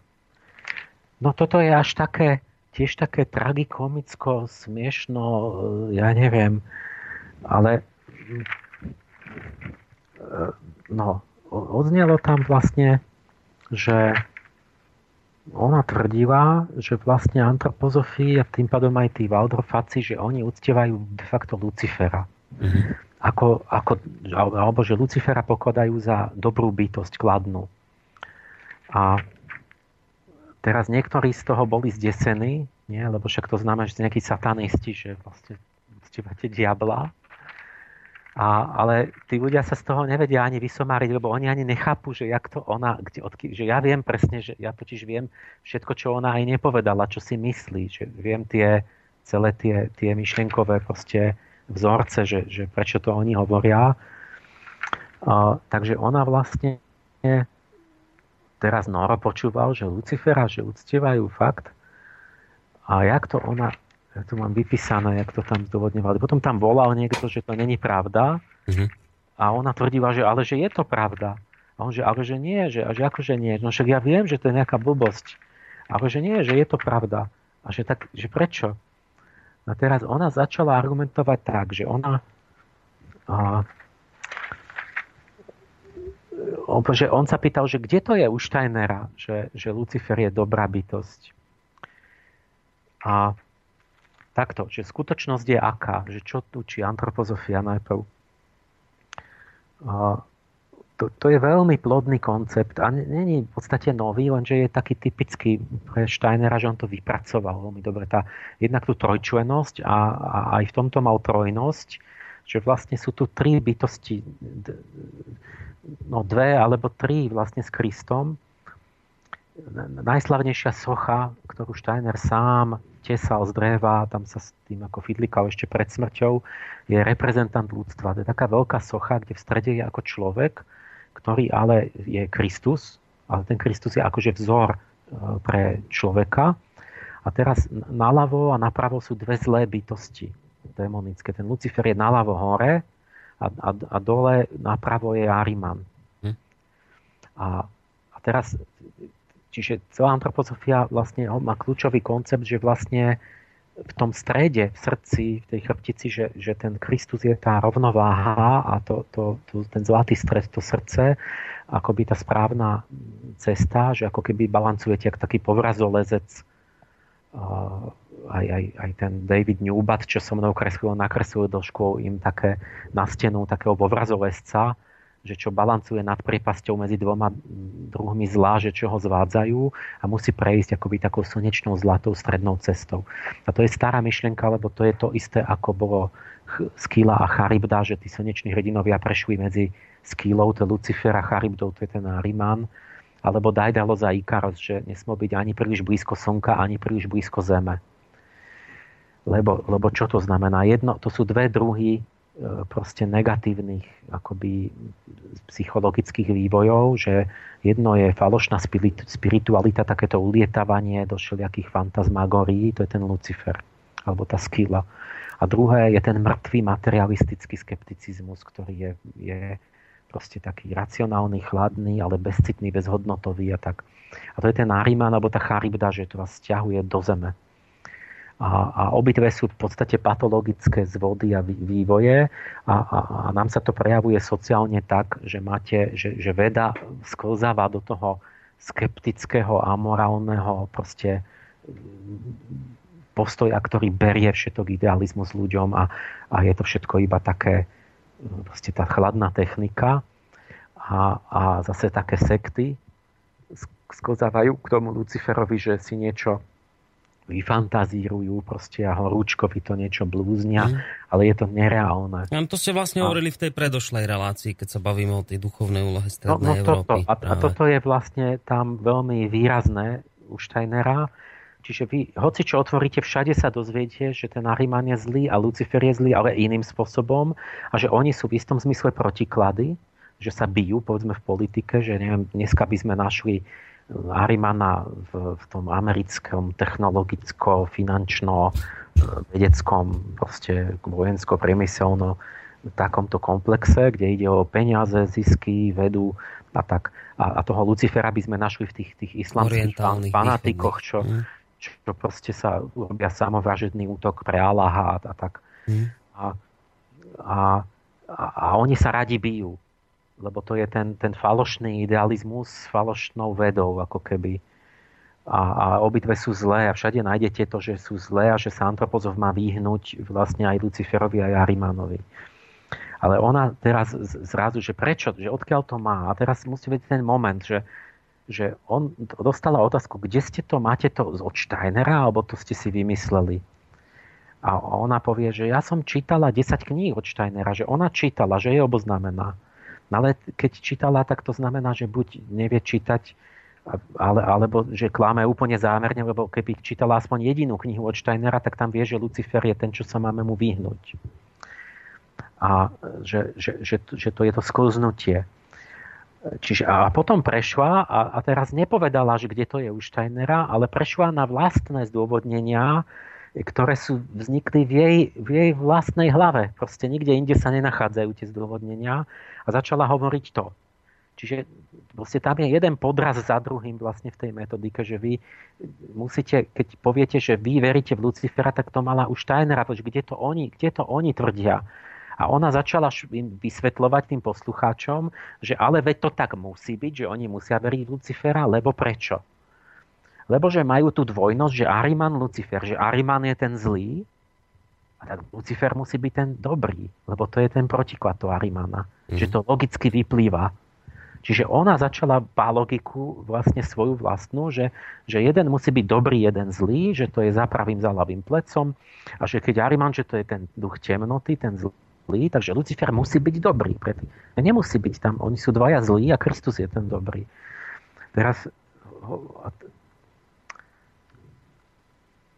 Teraz dokazovala to, že sa snažil to dokázať z ich vlastných výrokov.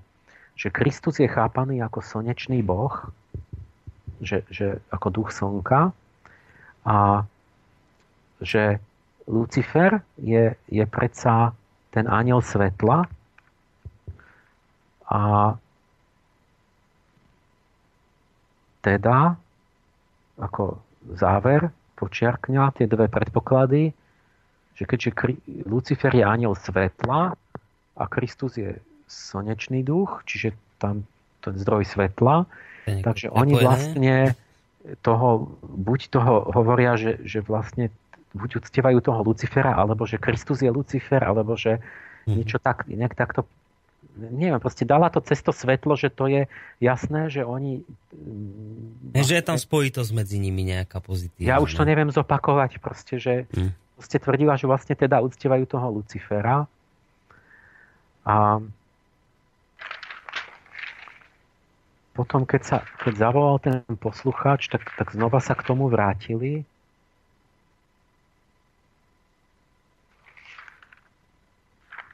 Kde to bolo?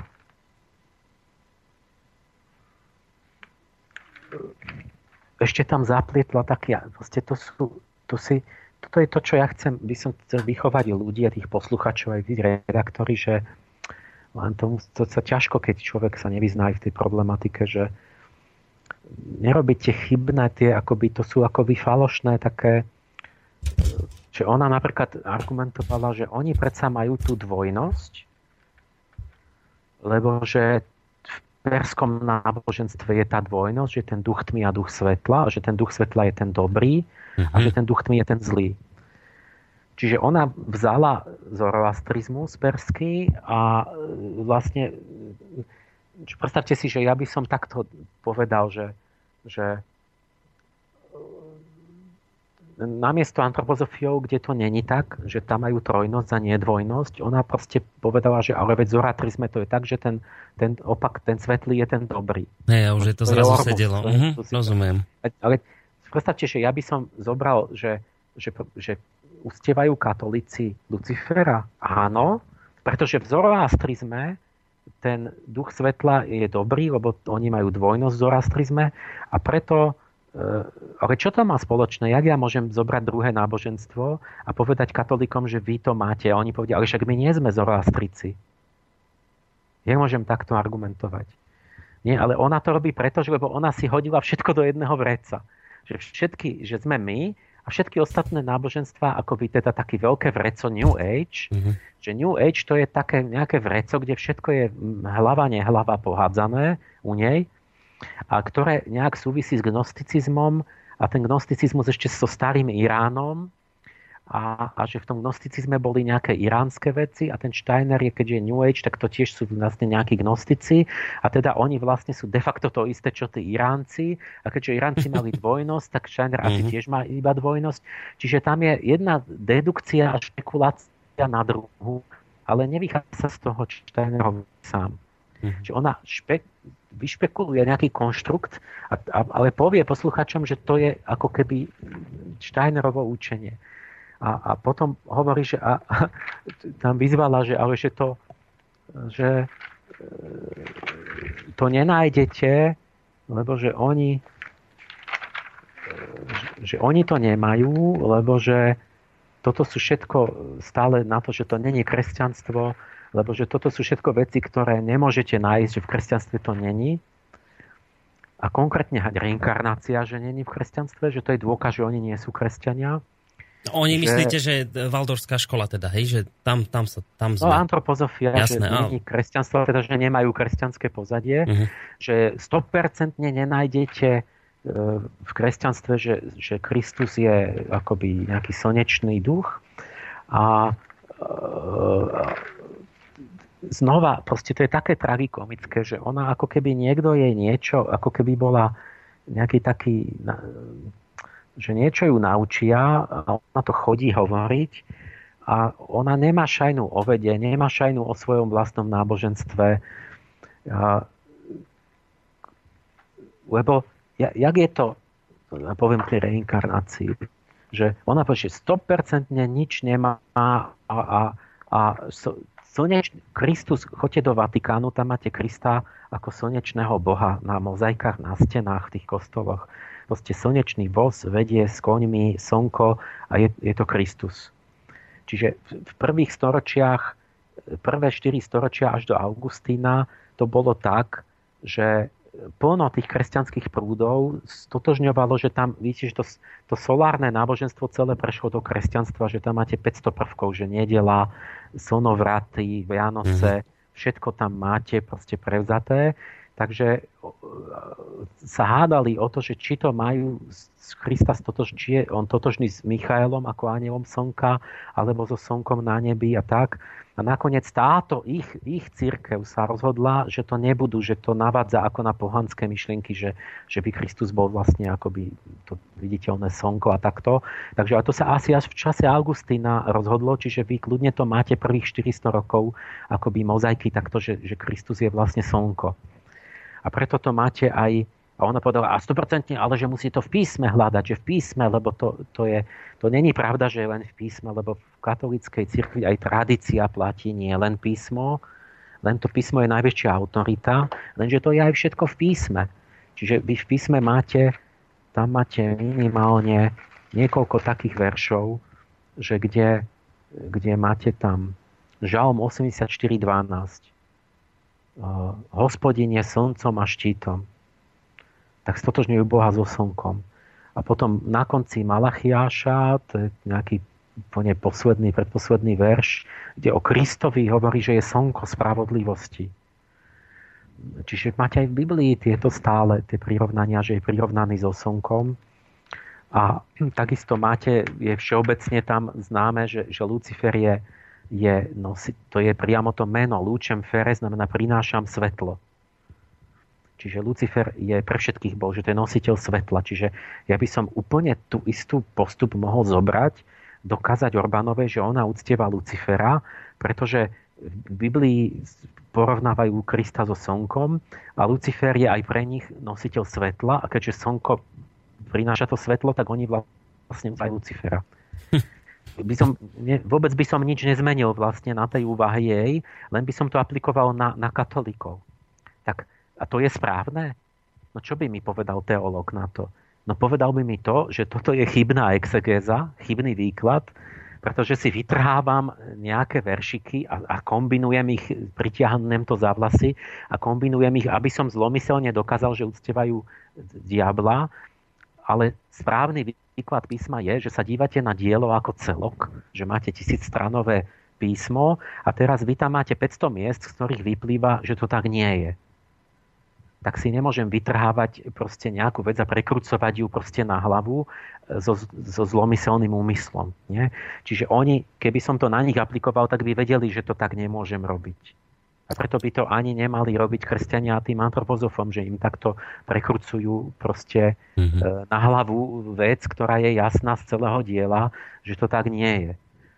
A nie je to ani s tou reinkarnáciou. No to som sa chcel naivne spýtať. Veď tam je toho, ja som v Sofii, celý ten cyklus je na webe, kde som o tom písala. Keď si zoberiete, že nehovorím vôbec zase o tradíciách, o tom, že jak tomu verili, lebo tam napríklad oni keď začnem len tou tradíciou. Dneska týmto kresťanom, oni sa požiadajú jediným, sa zdá, že reinkarnácia je absolútne niečo, čo do kresťanstva nepatrí a proste úplný blúd, že to je z Indii a tak. To je nezmysel tu proste. Na západe tu polka ľudí verila v reinkarnáciu, to bolo Kelti v to verili, Gréci verili, všetci Platón, Pythagorejci, proste to bola úplne normálna myšlienka aj na západe v antike a bolo to aj v kresťanstve, to proste bolo tak, že to nebolo akoby rozhodnuté, že oni to neriešili prvých 500 rokov a nikomu to nevadilo, čiže nejak sa o tom bol Origenes, bol jeden cirkevný otec, velice uznávaný v 3. storočí zhruba.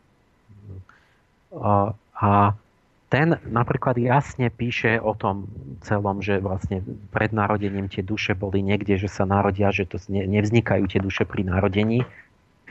A nikomu to nevadilo, aj keď to neznamená, že všetci mali ten názor. Možno niekto ani nemal na to názor, alebo to bolo nejak rozdelené, že tí prví otcovia ako Klement a jak sa volali, tak to Justín Martyr alebo Filon Alexandrijský, že tí to boli také, že čo nadväzovali na to Grécko.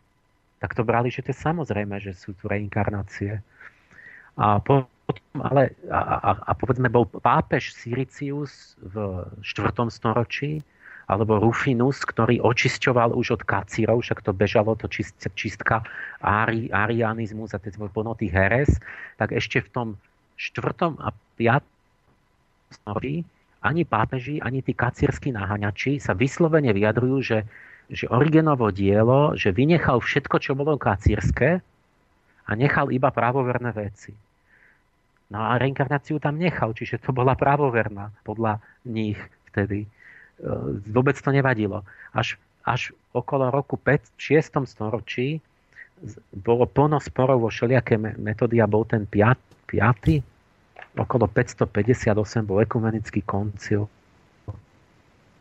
5.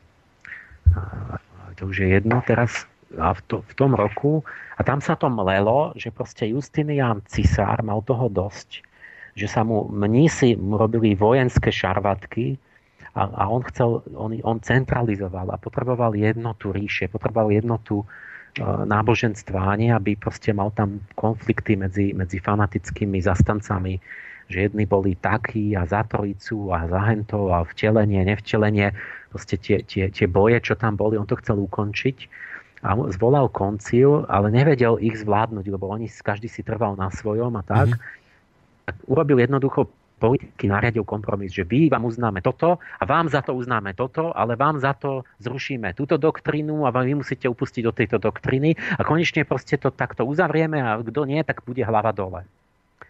Čiže on vlastne úplne nesvetých motivov, proste pragmatických, politických, začal násilím ich nútil, že musíte to vyriešiť. A teraz sa pápež, ktorého by mali mať katolíci za to, že je on jediný, sa Boh rozpráva iba s pápežom. Čiže pápež Vigilius v tom čase bol proti a on ho... Ale nakoniec on toho Vigilia v podstate dal zavreť a ho tam utrápil vo väzení, takže on na pokraji pred smrťou sa proste vzdal a podpísal to, že proste ustúpil. Proste ho dotlačil k tomu. Čiže proti vôli pápežovej bol Justinianové, tie boli odsúhlasené. Čo teda, ale a teraz sa povie, že takéto ten koncil odsúhlasil, takže to asi je Božia vôľa, lebo koncil je najvyššia autorita. Lenže v skutočnosti historicky vieme, že jak to tam bežalo na tých konciloch, že proste tam dali pohube niekomu, alebo že tam nepustili tých nejakých časť tých účastníkov a takto šeliako. Čiže tam sa rozhodlo, že Origena odsudili. A odvtedy vlastne v tom kresťanstve, čo odtiaľ ide, vlastne není tá reinkarnácia, ale tých, čo už tam neboli na tom koncile, tak tam kľudne to bolo. Vlastne tá reinkarnácia ďalej, ešte aj potom. Len toto sa stalo oficiálnym kresťanstvom a takto vlastne na tom západe sa ako keby stála herezou tá myšlienka, ale a teraz môžete byť takí veriaci, že ten koncil, že aj všetky tie násilné udalosti, že to asi chcel Boh, ale ja si nemyslím, že to chcel Boh, to skôr proste si myslím, že to jednoducho tí ľudia tam rozhodovali aj z motivov, ktoré nemali nič spoločné s pravdou, ale proste není pravda, že to nebolo. A dokonca není pravda, že to není v Biblii. No, to lebo to vám tu píše Bibliu poslucháč. Nepozná. A pritom, keď otvoríte Bibliu, tak to tam máte naprosto jednoznačne povedané. No. Na viacerých miestach. Len keď už ste naučení, vychovaní k tej interpretácii, že to tam nesmie byť, tak vy tvrdíte, že to tam není, aj keď to tam úplne jednoznačne jasne je, tak lebo povedať, toto tam nemôže byť, to musí znamenať niečo iné. Ale v tej Biblii, keď to berete bez tých predsudkov, že keď to otvorí Marťan alebo malé decko a opýtate ho sa, že čo tu čítaš, čo je tu napísané, tak je to tam jednoducho napísané. A môžeme o tom debatovať, ale proste ten samotný text je jasný. Nie? A ja len spomeniem 2 verše. Jeden je taký, že už neviem, ktorý je to, že idú učeníci a je tam, tuším, slepí od narodenia a teraz áno, a sa pýtajú, že či je slepý. Že rábi sa Ježiša pýtajú, že a prečo tento človek má, ako je potrestaný slepotou, že potrestal ho Boh slepotou za to, že hrešil pred narodením. A čiže oni, ako mohol hrešiť pred narodením? No však musel žiť, keď musel niekde spáchať hriech v nejakom živote. Čiže apoštoli, učeníci sa pýtajú, či je to trest za minulé životy. Teraz si predstavte, že jak sa môžu pýtať apoštoli, že či tento konkrétny človek je potrestaný za minulý život, alebo je to z nejakého iného dôvodu. Veď keby neverili v minulé životy, tak vlastne by im Ježiš povedal, že počujte, čo ste sprostí, čo sa ma tu pýtate, však dobre viete, že neexistujú minulé životy. Jak sa ma môžete pýtať, o čom rozprávate? Nie? Čiže oni, keď sa chodia s ním a môžu sa pýtať, že a tento v minulom živote niečo urobil, tak to znamená, že to nejak bolo v tom povedomí, že sa mohli o tom baviť vôbec. Len náhodou ten Ježiš hovorí nie, že toto není za to. A hovorí, že ale on bol, tu je na to, aby bola ukázaná sláva Božia, že keď ja prídem a ho tu vyliečím, že aký je Boh mocný. Čiže on ako keby im povedal, že není to za minulý život, ale z iného dôvodu, lenže z toho, že oni sa o tom bavia, že či to bolo alebo nebolo za minulý život, z toho vlastne vyplýva, že ako keby verili v tie minulé životy. Mhm. A potom máte druhý verš, kde priamo Ježiš hovorí o reinkarnácii, menovite toho, že Eliáš sa vrátil v postave Jana Krstiteľa. To je... To tu aj náhodou mám, že to je... Ale ste ho nespoznali. Ich je viac tam, dokonca ja si teraz len tie dve pamätám. Matúš 4:5, že Malachiáš dal proroctvo, že sa musí Eliáš vrátiť predtým, než príde Mesiáš. A oni sa pýtali, že keď ty si Mesiáš, tak potom sa nenaplnilo písmo, lebo že musel by prísť Eliáš pred tebou ešte sa vrátiť, aby bola pravda, že ty môžeš byť Mesiášom. A čiže Peter, Ján a Jákob sa pýtajú, že čože teda hovoria zákonníci, že najprv musí prísť Eliáš? A Ježiš sám im odpovedá: hovorím vám, že Eliáš už prišiel, ale ho nepoznali. A vtedy porozumeli učeníci, že im to povedal o Jánovi Krstiteľovi. Čiže v Biblii je napísané, že Ježiš sám povedal, že Ján Krstiteľ je Eliáš. A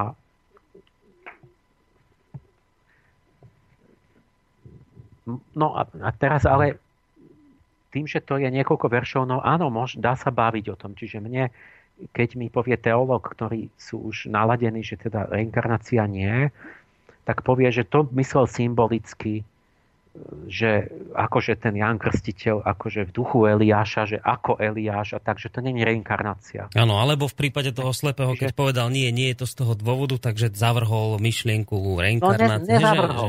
Ale takto by mohli argumentovať. Chyba, lebo lebo ten to je logika. To sú pravidlá logiky, že ja keď poviem, že nebol potrestaný za minulý život, tak z toho nevyplýva, že ten minulý život neexistoval, iba to, že ten trest není za minulý život. Z Ježišovej odpovede nepopiera minulé životy, ale ani nepotvrdzuje. Mhm.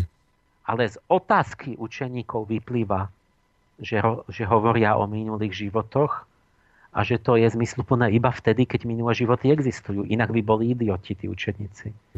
Čiže nie Ježišova odpoveď, ale otázka učeníkov jednoznačne dokazuje, že sa museli baviť o minulých životoch.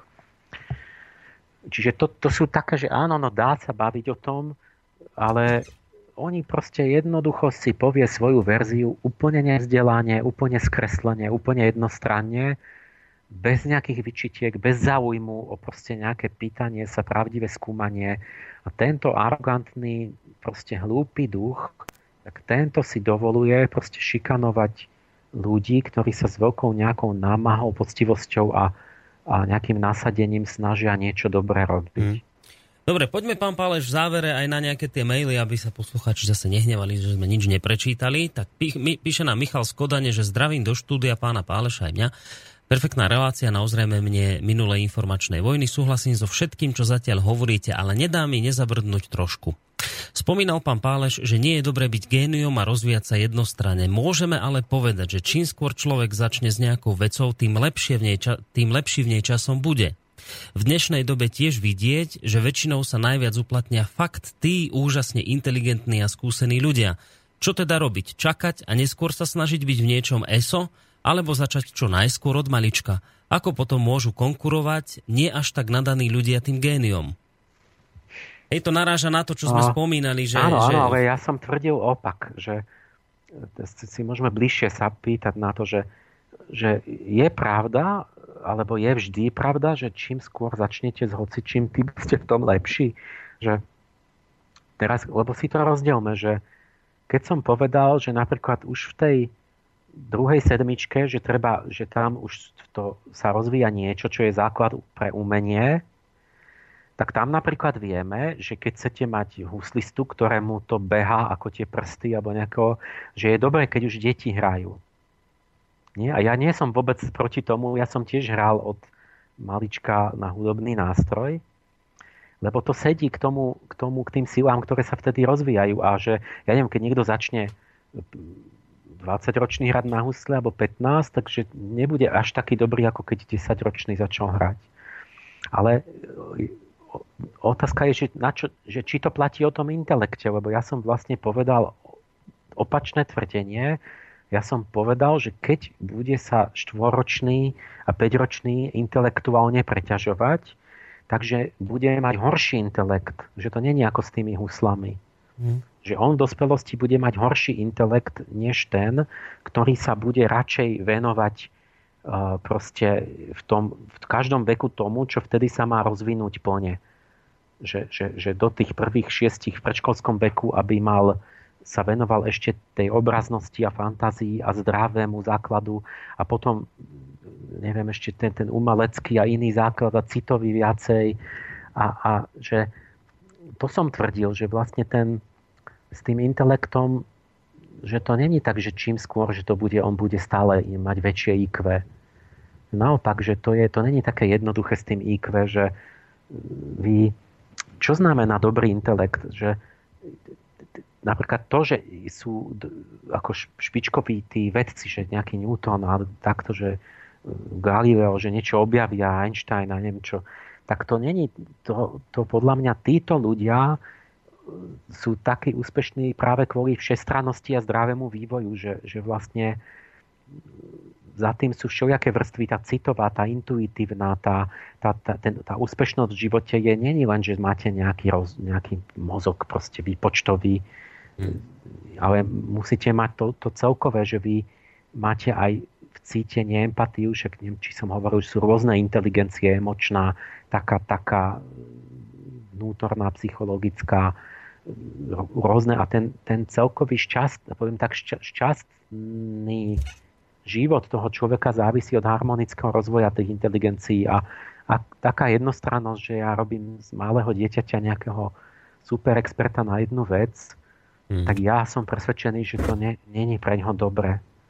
Dobre, že starší, keď sa špecializuje niekde potom na prahu dospelosti, že si vyberie nejaký odbor, že musí si vybrať niečo, ale že to nie je pre tie deti dobré, že oni nemajú lepšie schopnosti, ale horšie. Že nastane akési vyprahnutie toho intelektu, ktorý bude otrhnutý od tých ostatných zložiek osobnosti.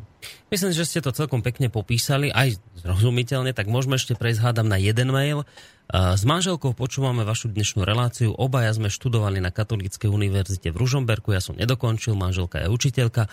Môžeme len potvrdiť, že máte pravdu a že je smutné, že práve v dnešnej dobe je použitie iných spôsobov výuky a podobných nekonvenčných metód stále považované na Slovensku za niečo diabolské. Stále sa len preferuje systém výuky, ktorá zaručuje pocit kontroly a sčastí im aj garantuje ich ďalšiu existenciu. Myslím si, že ten, kto kontroluje tento štát, nepotrebuje mať vo svojej krajine občanov, ktorí objavia svoj vnútorný svet a prídu tak na cestu k oslobodeniu a k úspechu. Tak, toto nám napísal Jozef a ešte k tomu dodáva a ešte nám poslal nejaký link na švédske školstvo, kde je zaujímavé, že deti môžu základnú školu tam teda vo Švédsku nastúpiť v rozmedzi 3 rokov podľa potreby dieťaťa. Tak ešte toto nám tu zaznelo. No, toto je taká skupinka, čo tam je Orbánová nejak k ním blízko, že taká militantno-klerikálno-skepticko, že ani religionisti ich neuznávajú, ani cirkev, že oni napríklad sa tam obúvala do toho, že že majú tu biodynamické poľnohospodárstvo v antropozofii, že to je nejaká paveda. No dobre, on tam, Steiner, tam sú mnohé veci, čo sú nedokázané a vyzerajú jak magické rituály, že zakopú nejaký krémik v rohu krávy do zeme a teraz ja myslím, že to je nedokázané akoby vedecky, ale proste tam tá zelenina je vynikajúca, je zdravá, oni sa tam piplu s tým úplne bio a polka Stuttgartu to proste sa tam živí tou zeleninou, lebo je dobrá. Čiže tak keď chcú, tak nech to oni skúmajú proste, že čo to tam je s tým krávským rohom, že alebo jej vadilo, že oni napríklad aj homeopatia, alebo tá veleda antropozofická, tak toto je homeopatická metóda. A o tom sú spory, že či to nakoľko účinkuje, neúčinkuje, sú štúdie za, proti. Ale to som chcel len povedať, že samotná cirkev Vatikán vydali vyhlásenie, že aj tí naši biskupy, že neodsudzujú homeopatiu, že v takom nejakom duchu, že je to vedecká záležitosť, že oni to nebudú riešiť, že proste, ale nezakazujú, že není to satanizmus ísť k homeopatovi. Ale títo sú takí horliví, že oni ešte aj proti svojej cirkvi, že hovoria, že to je zlé, lebo že v tej homeopatii, že vidia v tom zase nejaký okultizmus. Proste oni v tom vidia mágiu vlastne. Takže oni sú proste pápežskejší než pápež ešte. Lebo majú taký ten, ja neviem čo, proste nejaký taký konfrontačný, militantný duch, ktorý ako keby hľadal moc. Proste, že niekoho zrušiť, niekoho zakázať a vykonávať moc a určovať, alebo proste niečo takéto tam ich posadlo v tých skeptikov. Dobre, pán Páleš, na dnes končíme, lebo presne 3 hodiny v tejto chvíli uplynuli. A s tým teda, že budeme v tejto téme pokračovať ďalej, aj keď už nebudeme reagovať na tú reláciu zrejme, ktorá tu zaznela, lebo tie hlavné veci ste povedali, čo ste potrebovali. Skôr teda sa zameriame na to, či toto školstvo naozaj teda patrí do normálnej tej sústavy, ktorú tu máme školskej, a či teda štát by mal podporovať takéto školy. Čiže skúsime si na tieto veci odpovedať v tej ďalšej relácii, ktorú budeme mať, predpokladám, o 2 týždne. Prešli by sme ten môj list ministrovi Čaplovičovi, ja som sa tam... Ja som spísal taký môj názor, že ako by to malo byť medzi štátom, školami a tým, že máme rôzne akoby spirituálne, náboženské alebo filozofické pohľady, že ako sklbiť aj tú slobodu, že ich môže byť viac, ale s tým, aby neutrpela tá kvalita školstva, aby neboli fakt sekty, nejaké nezmysly.